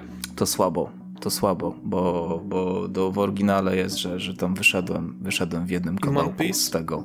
Tak, A, tak. I to, to, to, to, to, lepiej moim zdaniem brzmi niż znalazłem. Chociaż wiesz, no, no, sens jest utrzymany, jasne, ale, ale biorąc pod uwagę to, że przez cały komiks prawie mamy dialog pomiędzy jednym kawałkiem a drugim kawałkiem i potem się wszystko skleja w jeden kawałek, no to, to moim zdaniem brzmi lepiej, ale, ale no sens utrzymany. A właśnie, chciałem się zapytać, czy w tym twoim polskim wydaniu stary Modek Montu to masz tam wstęp? E, Darwina Cooka? Już patrzę. Jakiś? Nie ma nic. Bo, Niestety. Tak, bo, bo y, w tym, to mam nadzieję, że przedrukują też w tym wstępie, bo też jest fajny, fajny tam, jedna fajna taką scenę, która opisuje Darwin.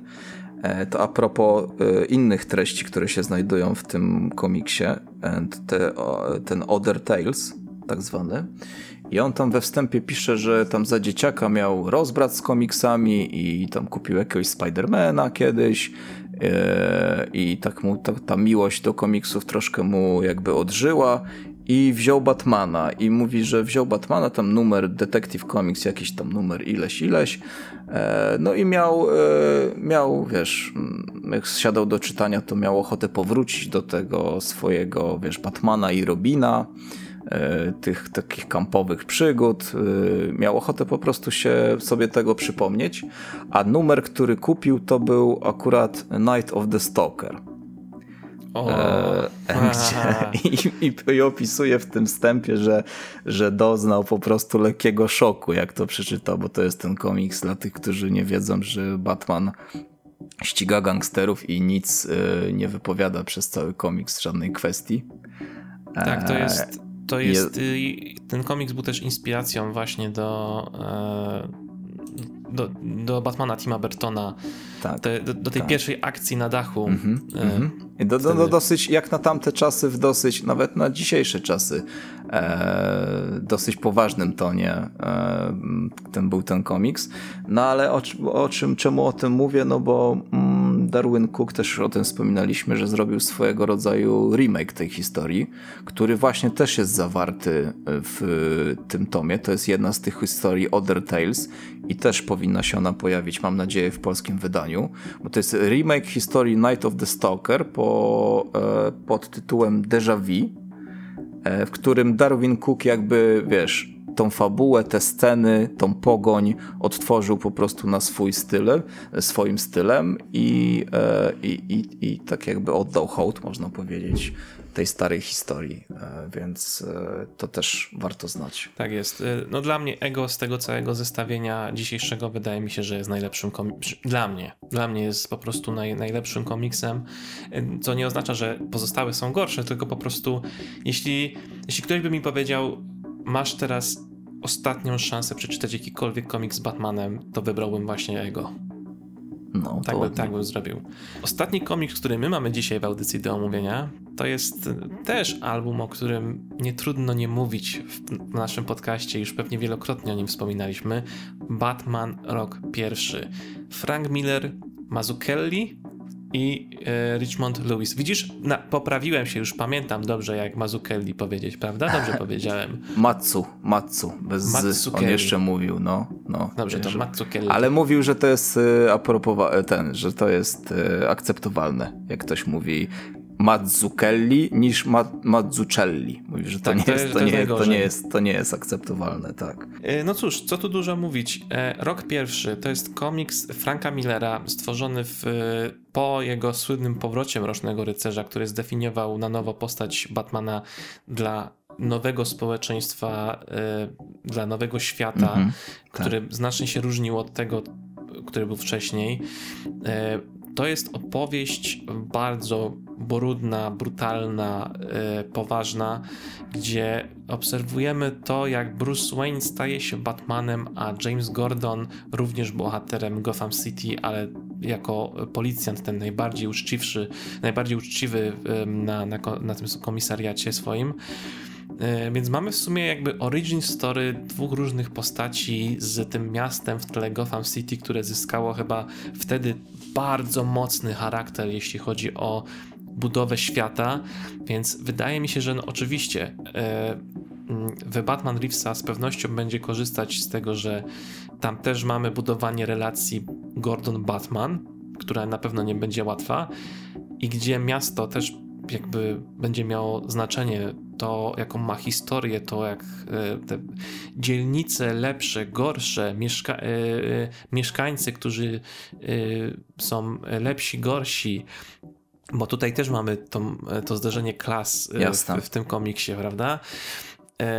Jeśli nie słyszeliście wcześniej o tym albumie, no to tak jak mówiłem, dosłownie pierwszy rok tego, jak Bruce Wayne wraca po swojej wieloletniej nieobecności do Gotham City i w tym samym czasie do Gotham wjeżdża tak, James Gordon. Tak, tak, tak.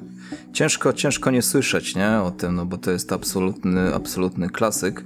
Natomiast co ja chciałem powiedzieć od siebie, że mi się wydaje, że Reeves, mm, co on, co on może wziąć z roku pierwszego do, no bo raczej nie to, że mm, początek Gordona, bo z tego co wiem, to yy, Gordon jest tam kapitanem, nie? Więc już musiał albo lutenem, albo porucznikiem, dobrze, no na pewno nie jest zwykłym jakby, wiesz, detektywem, e, detektywem który, e, który jest w roku pierwszym, a mi się wydaje, że dużo z roku pierwszego może wziąć, e, jeśli chodzi o konflikt Batmana z policją.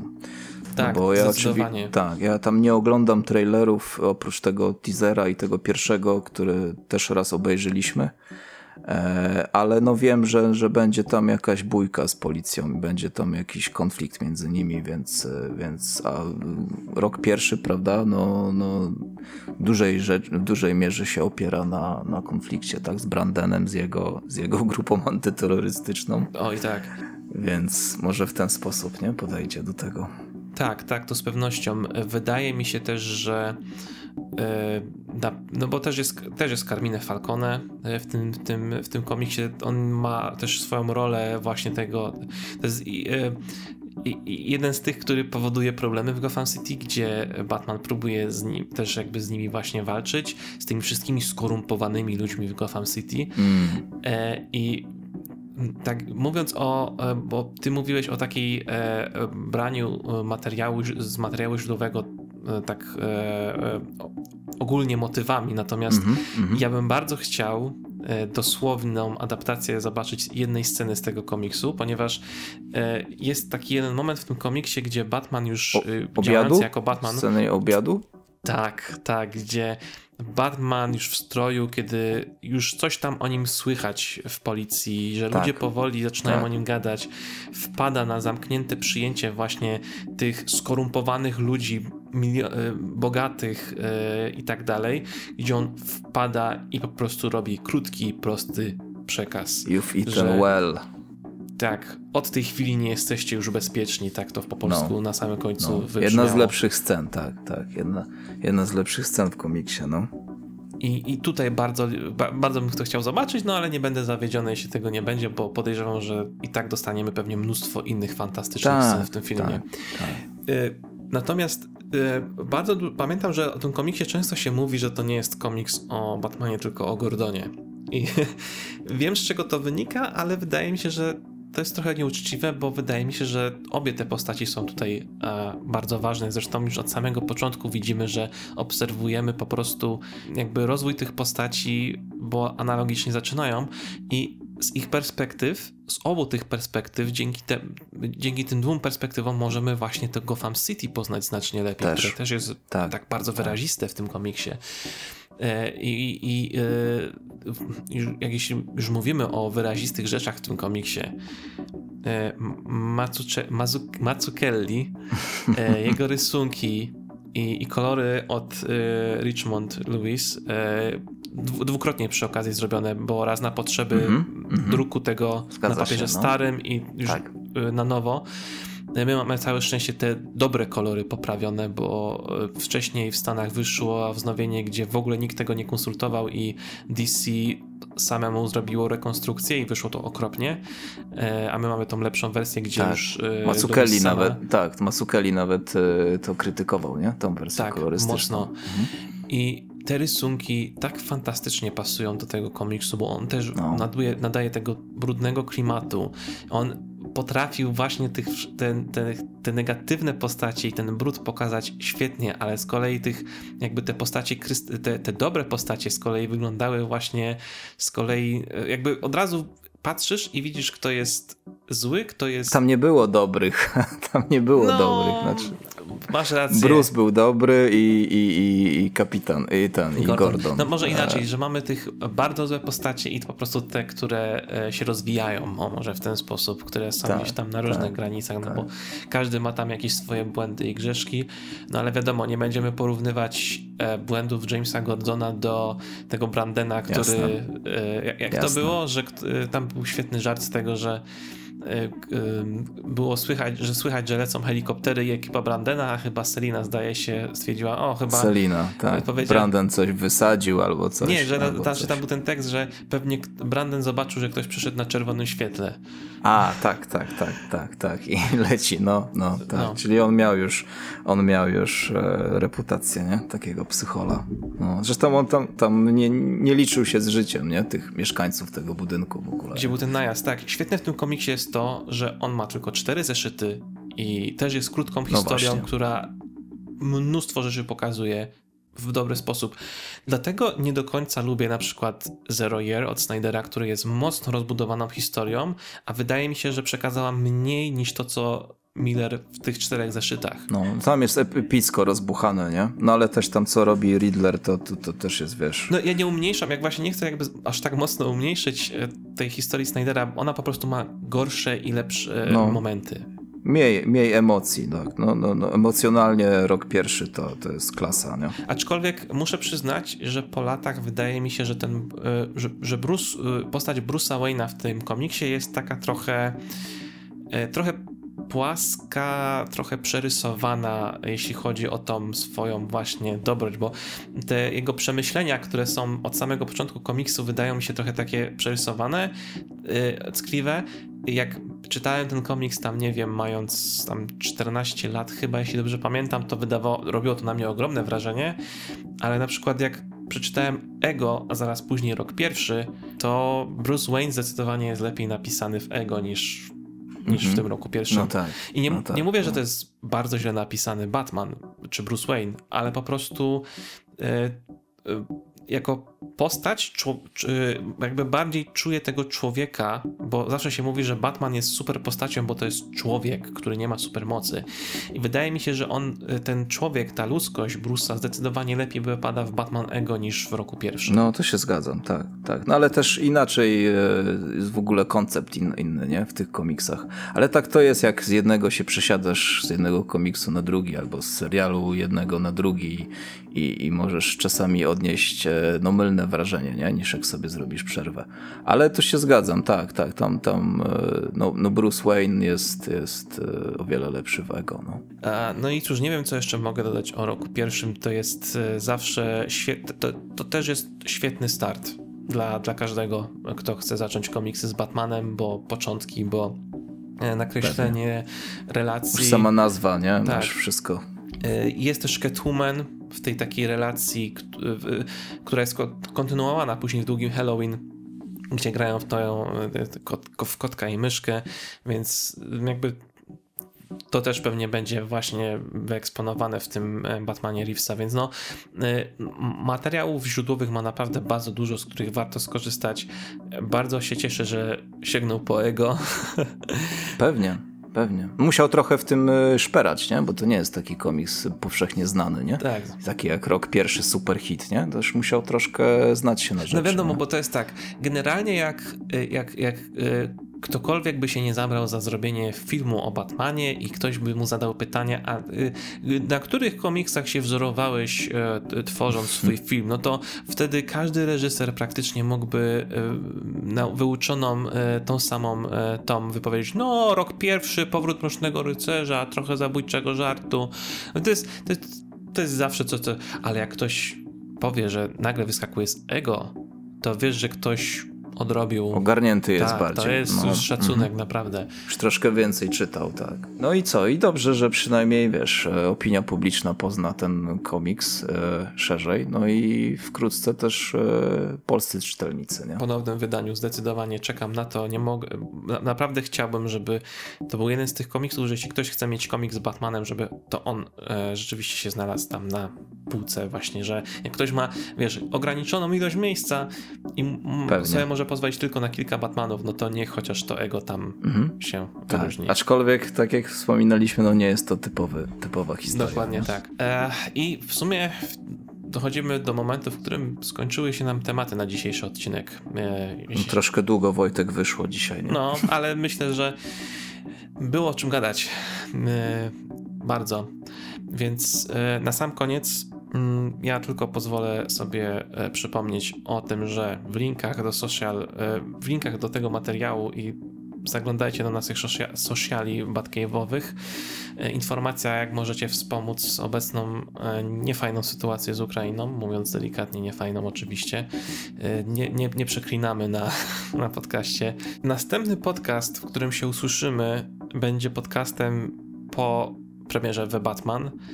I myślę, że śmiało możemy powiedzieć, że następny odcinek raczej w 100% poświęcimy właśnie temu No. tematowi. Pewnie. I tu już sobie pozwolimy, podejrzewam, najpierw porozmawiać bez spoilerów, a potem ze spoilerami, żeby Mhm. Całkowicie się móc Żeby wygadać. było łatwiej, tak. Mhm. No łatwiej będzie, wiadomo, nie? No, ja, ja, ja mam kilka swoich jakichś tam mniejszych, większych przewidywań odnośnie tego filmu. Mhm. Zobaczymy, czy się sprawdzą. Eee, więc. No słuchaj, mi się śni nawet już ten film, już, już wspominałem, ale mi się znowu śnił, że oglądałem i wyszedł do mnie Robert Pattinson i gadał ze mną. I co ci, co ci powiedział? Wiesz co, chyba skupiliśmy się na osobie, która siedziała obok mnie, bo ona nam przeszkadzała oglądać ten film. Ała. I, i razem, razem, razem kogoś tam besztaliśmy, że, że szeleści. Okej, więc pamiętajcie, jeśli spotkacie kiedyś, wiecie, Radka w kinie i nie szeleście przy nim, bo przyjdzie Pattinson jeszcze i, i, i, i wam ten złoi skórę. E, Tak. No cóż, ja no, trzymam kciuki za ten film i no, ja z jednej strony nie... Doczekaliśmy, Tak. Wojtek, doczekaliśmy dwa, w końcu. dwa lata chyba, prawda? Od pierwotnej daty premiery. To się tak długo wydawało, nie? Jak No. się zapowiedziało, a teraz to już za rogiem. Tak, tuż, więc tuż. a później, a później, a jak już będzie po The Batman, to potem już będzie już dla mnie, dla mnie już będzie tylko jeden film, na który będę czekał już z wielką niecierpliwością. Nie, drugi Sonic. Nie no, to jest pół żartem, pół serio. Na Sonika bardzo czekam, bo go uwielbiam, ale oczywiście Flash też Okej. jak najbardziej. No, Keaton, Keaton musi pokazać siłę. Musi, musi. A Id- Idris Elba podkłada pod tego drugiego, nie? Głos. Na, jest tak. Idris Elba to Knuckles będzie w, w drugim Knuckles, Sonicu. mhm. Tak. W czer- czerwona kolczatka. A pod y, Sonika Sonika to podkłada. A, ben, Ben, Ben, Ben, czemu mi wyszło... O mój Boże, wyszło mi nazwisko z głowy. Znaczy to jest ta sama... Ben Stiller? Nie, Sch- Schwartz chyba się nazywał? Ten aktor? Boże, Mhm. ja, ja, y, y, ja tego aktora kojarzę fajnie, bo on też w tym, w jednych animowanych żółwiach y, Ninja y, Mhm. super też podkładał głos. Tak, Ben, ben Schwartz. Tak, właśnie sobie stwierdziłem na, na Wikipedii. Mhm, No i Jim Carrey jest w tym filmie, w pierwszym i drugim, Tak, więc tak, tak, jest powiązanie tak, z Batmanem. Takie jakby bardzo odległe, ale jest. No i w sumie... Fajnie go tam zrobili, no. O, więc tak, no więc czekam na, czekam na, na, na Sonika i tam przy okazji na. Nie? Rozumiem, okej. No spoczko, no. Tak. E, No nic, to dziękujemy w takim razie za spędzenie tych chyba dwóch godzin na to wyjdzie z lekkim kawałkiem, czy coś około No. tego. E, Do usłyszenia następnym razem i trzymajcie się. Cześć! Dzięki.